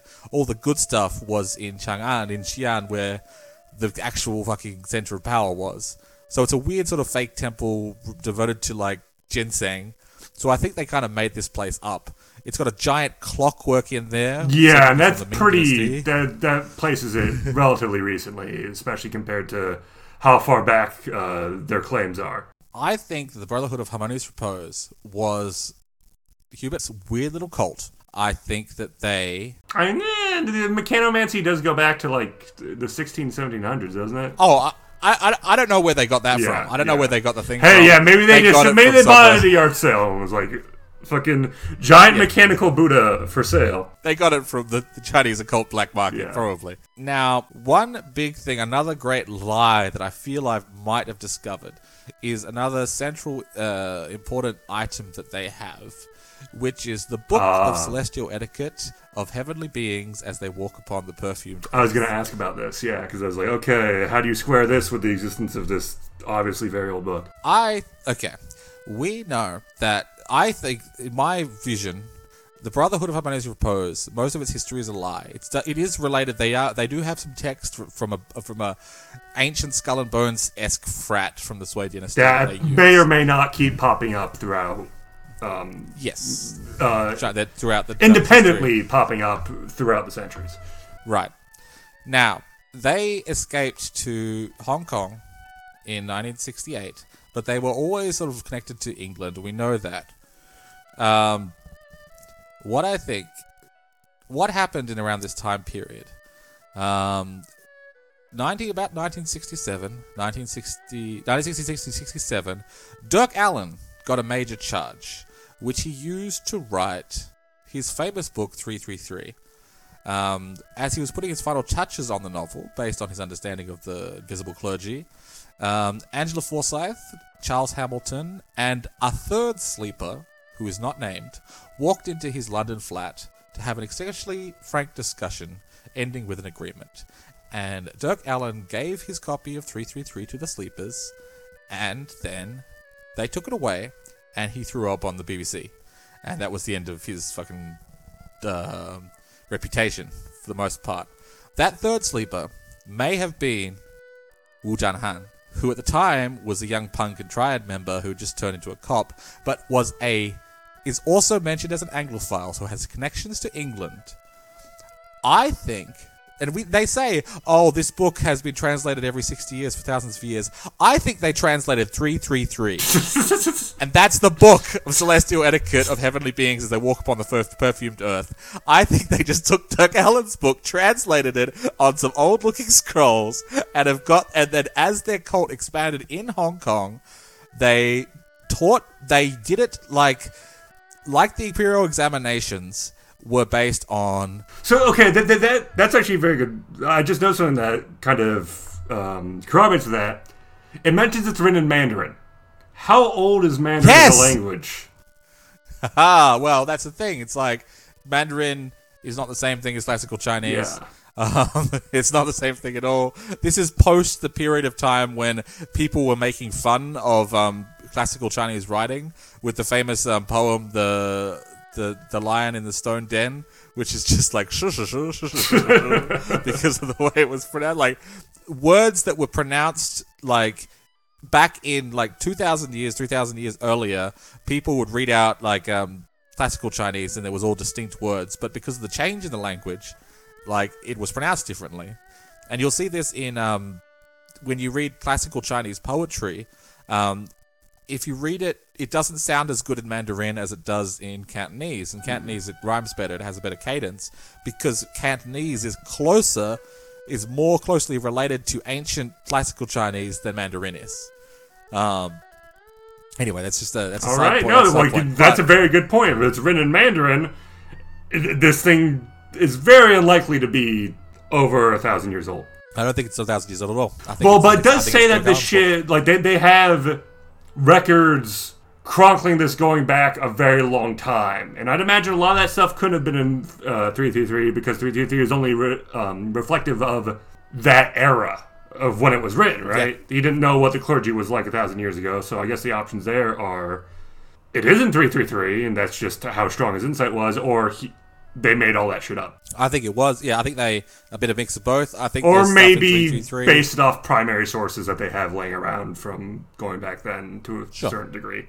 There might be some Sure. insight to be found in that old stuff, but it's buried. And there is precedent in like I think they're still running. I think they've been expanding since moving back to China. I think they've been trying to get people um, back on their own tricks with the imperial examinations, which is not the same thing nowadays. Yeah. But the modern equivalent exists in terms of the big um, the, the exams, and exams in China are serious business. They'll like have they they they ground the planes. It's a it's a it's a huge event when they have the major exams, and it's hugely important for your future success, especially if you want to go into the civil service or really anything.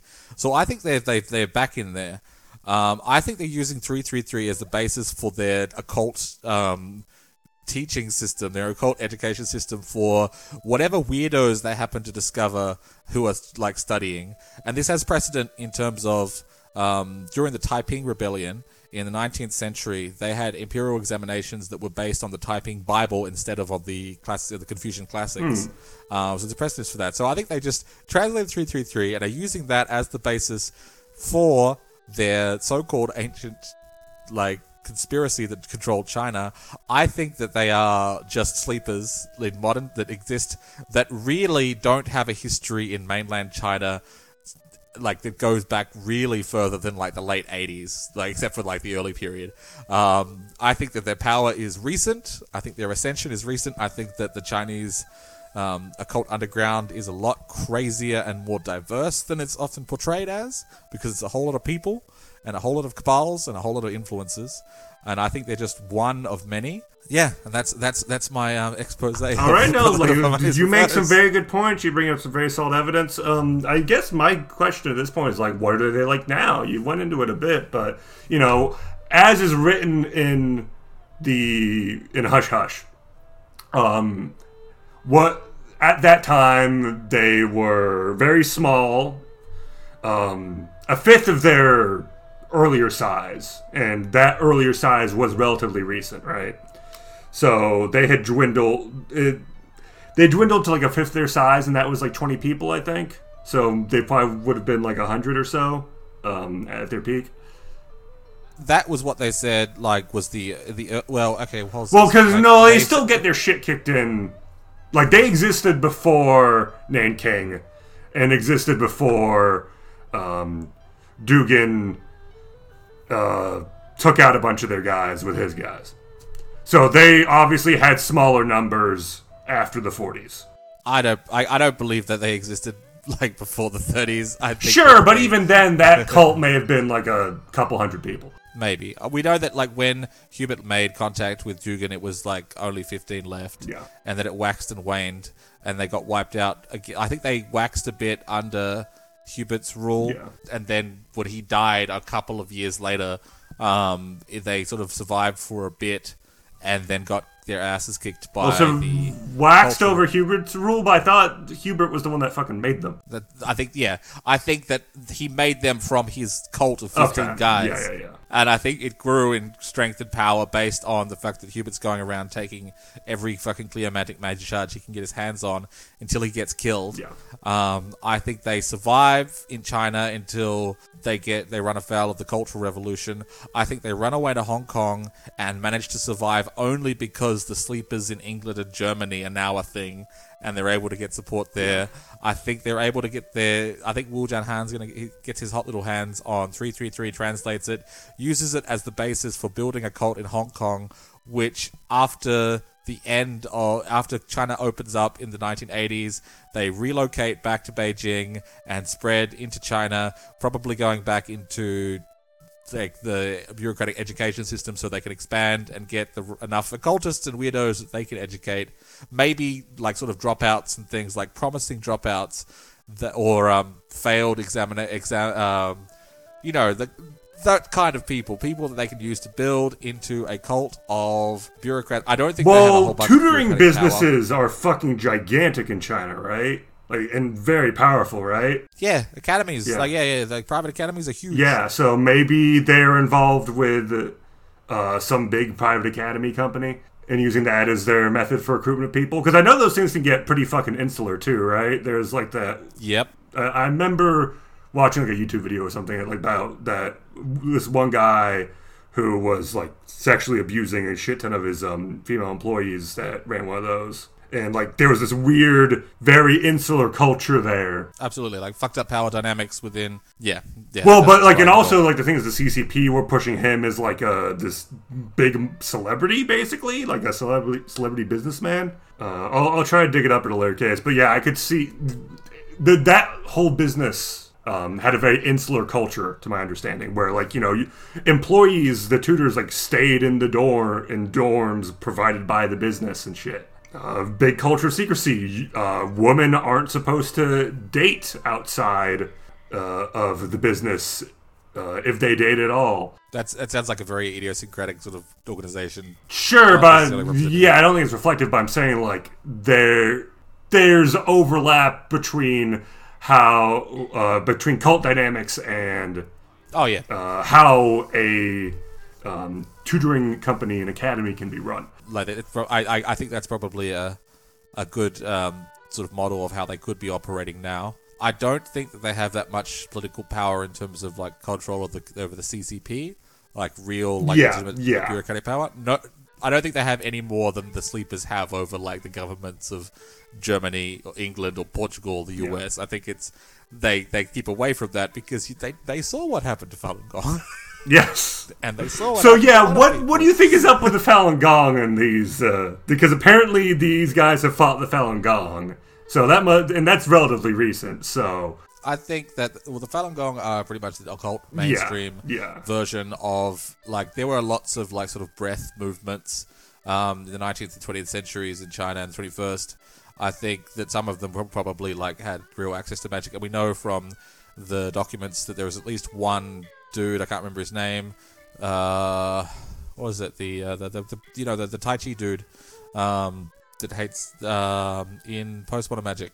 uh, I don't remember who you're talking about. Um, I remember the character. I don't remember his name. I don't think the Falun Gong is that like like actual mystical. I think they're occult mainstream because they're a, they're they're a big. Well, no, I'm more thinking like, okay, how do you think conflicts between the Brotherhood and the Falun Gong have manifested? Because they, have- they they have apparently. Um, what do you think that looks like? um, And the first thing that's coming to mind for me is like anti Brotherhood of Harmonious Repose propaganda uh, written in the margins of the Epoch Times. that's pretty funny. That's pretty funny. The Epoch Times versus the Brotherhood of Yeah. Harmonious Repose. That's that, that's always good because the Brotherhood of Harmonious Repose has sort of like relocated. I think maybe Hong Kong might be the place that they they fight the most. Yeah. And what's that one fucking Falun Gong ballet? Oh, the Canadian one. Yeah, Um, yeah. oh, I can't remember what it's called. I see the posters for it all over the place. I think it shows nearby, uh, nearby my apartment somewhere. But um. Yeah. yeah, you know, two thousand years of Chinese history. What the fuck? Are, Yeah, you'll see. Like Falun Gong operates now outside of mainland Yeah, China. yeah. I don't know how what they're doing in. I don't think I think there's not many left in Hong Kong, but definitely in Taiwan. uh, definitely in Korea, like in the- like sort of Malaysia and also the West. Um, I think probably probably they fought in Hong Kong um, because that would have been the center of the Brotherhood until the they moved back to Beijing and like breath movements. Like Falun Gong was big in the 80s, and that's like Falun Gong really got themselves into trouble by having a mass protest in the middle of Beijing. Like, if I was their fucking advisor, political advisor in like 1990, whatever, I would have been like, don't do that. The CCP's very crazy.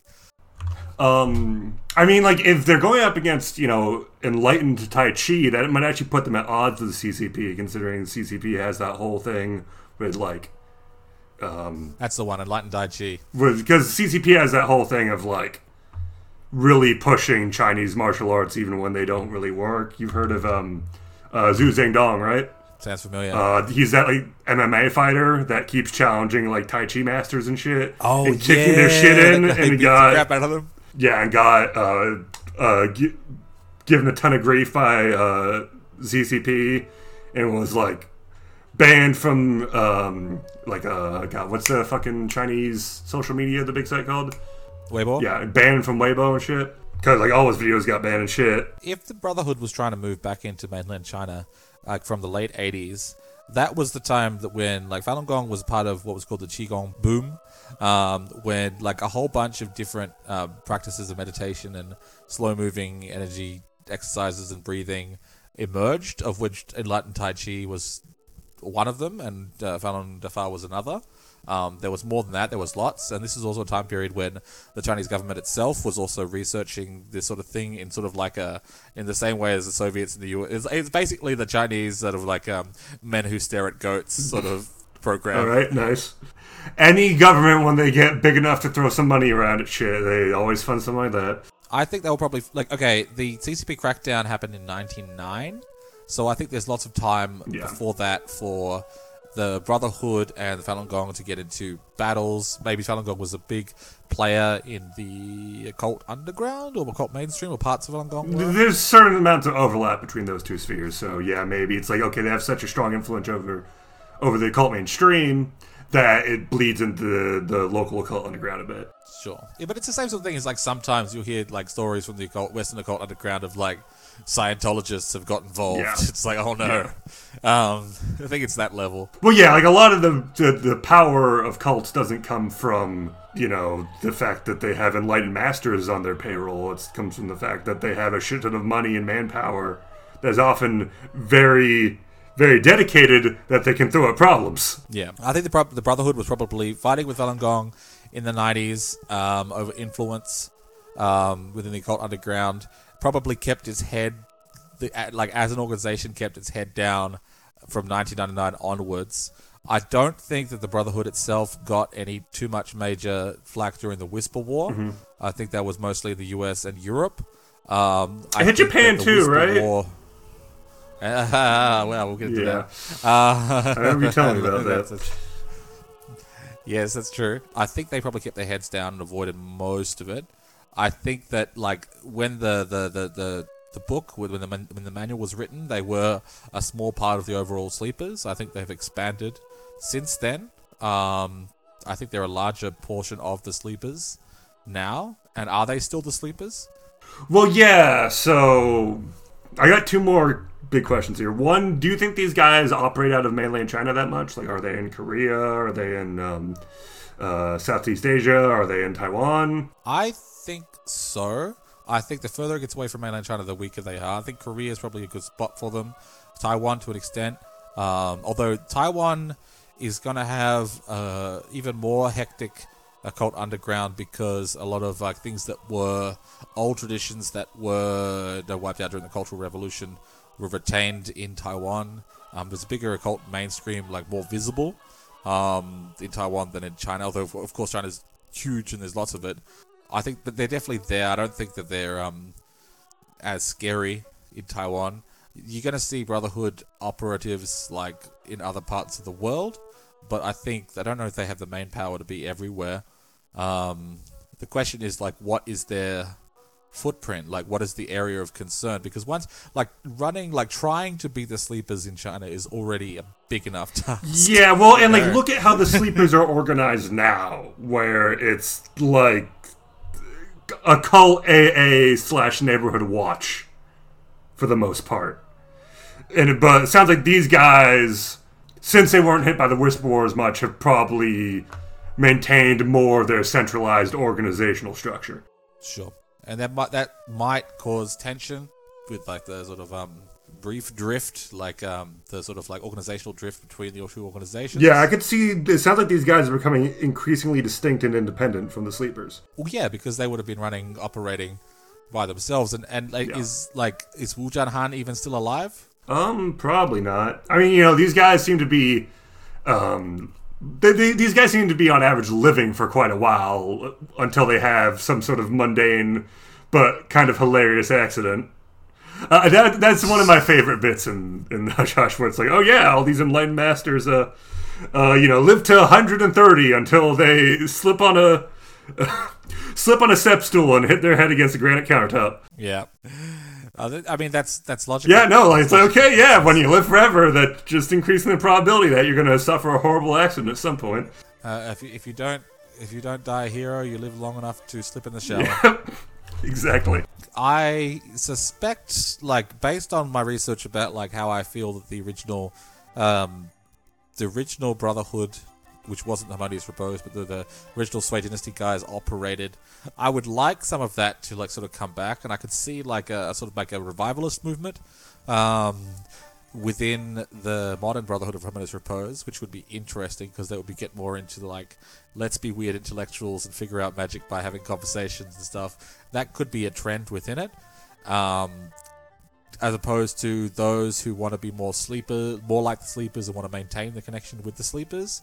And then, of course, you're going to get like more nationalist minded types that want the Brotherhood to be its own separate thing, ruling China.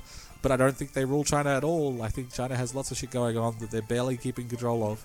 So, what I think could be an interesting little bit of synchronicity here is like, okay, if you, you, you have all these different groups that keep on popping up throughout history independently, right? There's no real institutional continuity there. Um, though they try to make it look like there is. But harmonious repose comes from St. Augustine.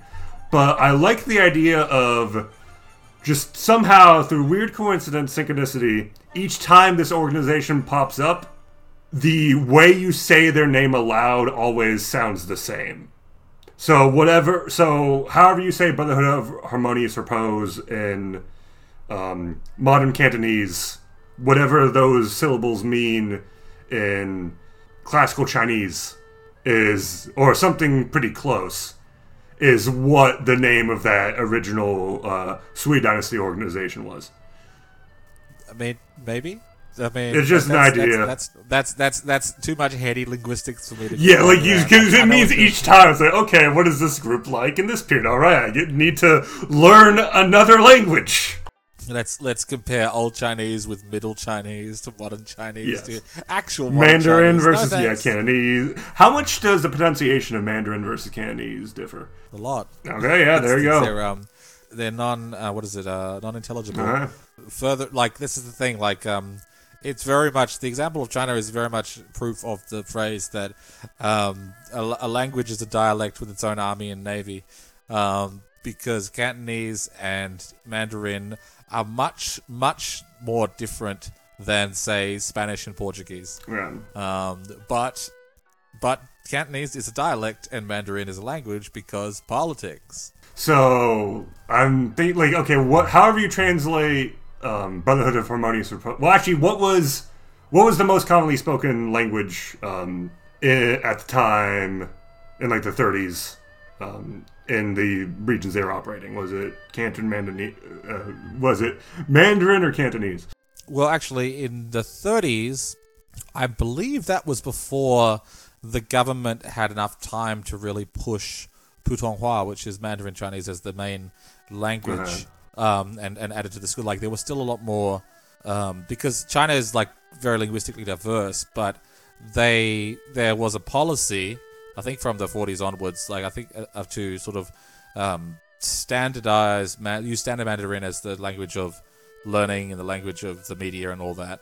But before that, I know that in Shanghai area, like Shanghainese, which is another dialect just as different as Cantonese, um, they had their own literature going on, their own vernacular literature and intellectuals, and I think it varied a lot, Okay. Right. depending on where you were in the country. Okay. Um, I think that good old Hubert, we know he spoke multiple languages. He could probably get by like the equivalent of Mandarin. Uh, well, Mandarin existed, but it was before. I think it was before it was put on. hold. Well, I would associate like, Mandarin standard with, you know, uh, the Mandarinate, but that might not necessarily be true. You know the shit better than I do. Well, that that was kind of where it came from. Um, it was called Guanhua, which is like a, it was this it was speech from the courts, but it was the speech of the courts that was used in the Ming and Qing dynasties, which was a northern Chinese dialect, was Mandarin, which comes from the north. While in previous dynasties, that wasn't.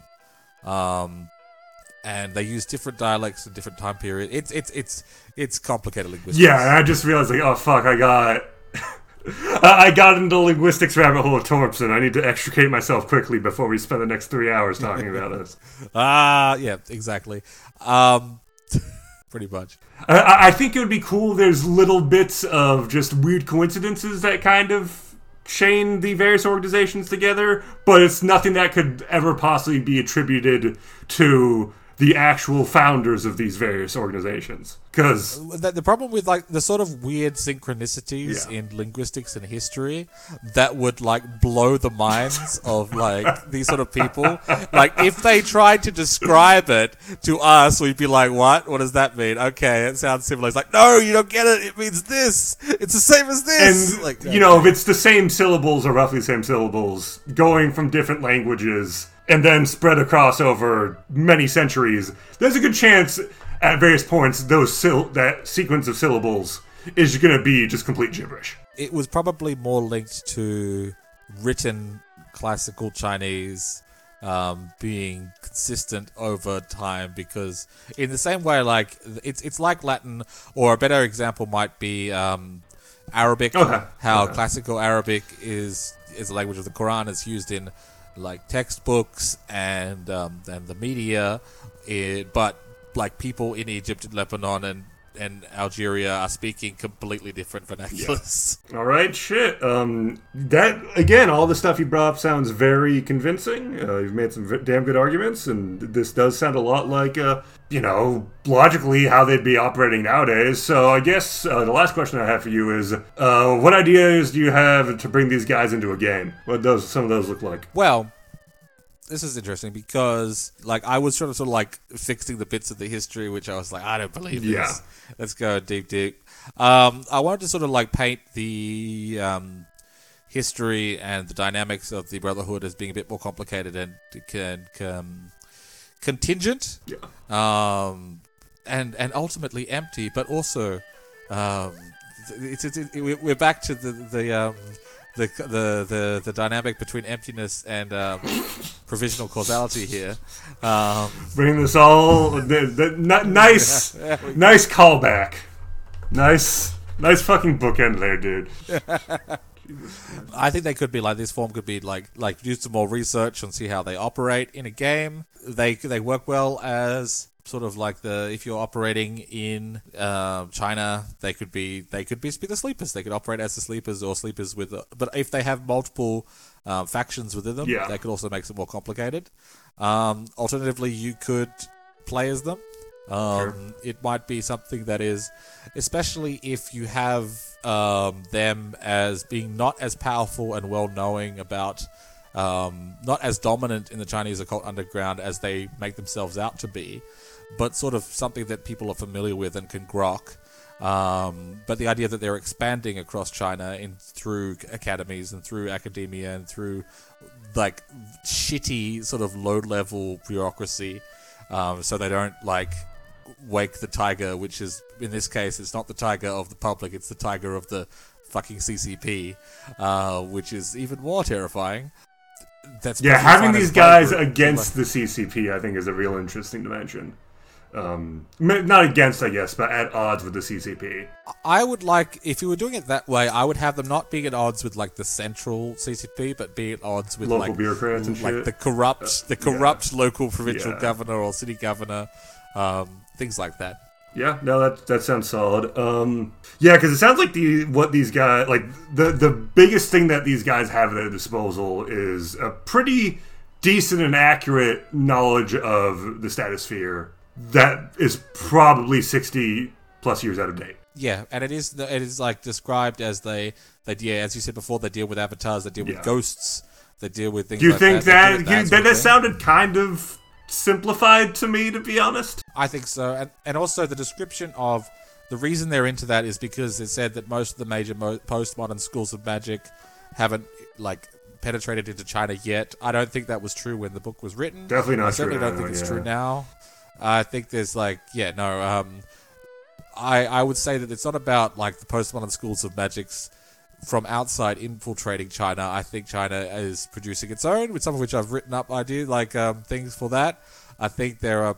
I think China's got a big country, and it's plenty, plenty postmodern um, enough that there is going to be all kinds of adept schools, and that could be like the like the framing of like uh, a campaign could be your yeah you are Brotherhood, uh, a, cabal Brotherhood guys entering into like a new city, like some second tier Chinese city, um, trying to establish your foothold here, um, and discovering what in this particular part of the country because like when you go because when you're gonna like um this is why like i would be um reticent to do like a, a- an episode just on china because like it's better to go and more specific Yeah, China. its Yeah, it's like on. doing an episode Too on. America.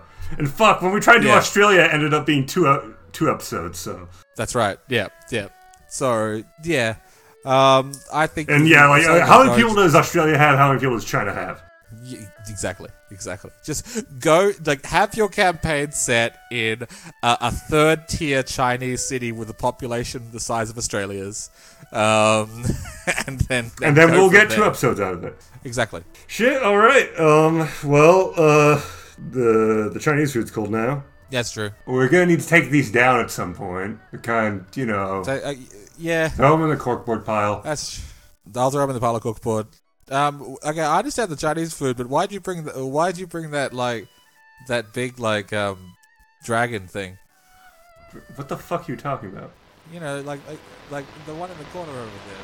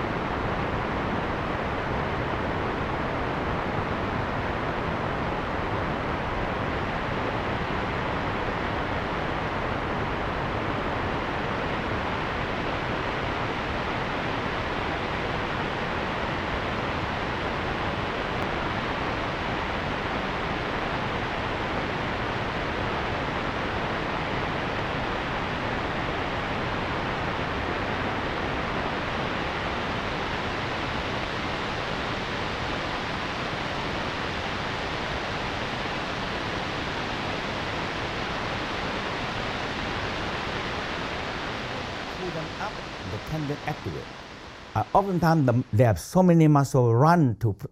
So in the Tao said, there's so many tendon run into hold the penis and hold the testicle. So when you contract it, you are making the tendon and muscle stronger, and you can control it. And that's why you can control ejaculation. Right. It's those muscles. Those It's the muscle. PC muscle. The P And- we call the many. Okay. The many. There's a lot. There is more than a lot of tendon and, mu- and, and muscle over there. Okay. Yeah. So when you pull for a while, you can feel that the penis started to moving, started to moving like that. And when you started to do that, you have a much stronger erection, and that muscle also involved with the prostate gland, and you can control it. Right. All right. Yeah. It's the prostate gland mm. as well. All right. And I'm doing it right now. I know that's weird.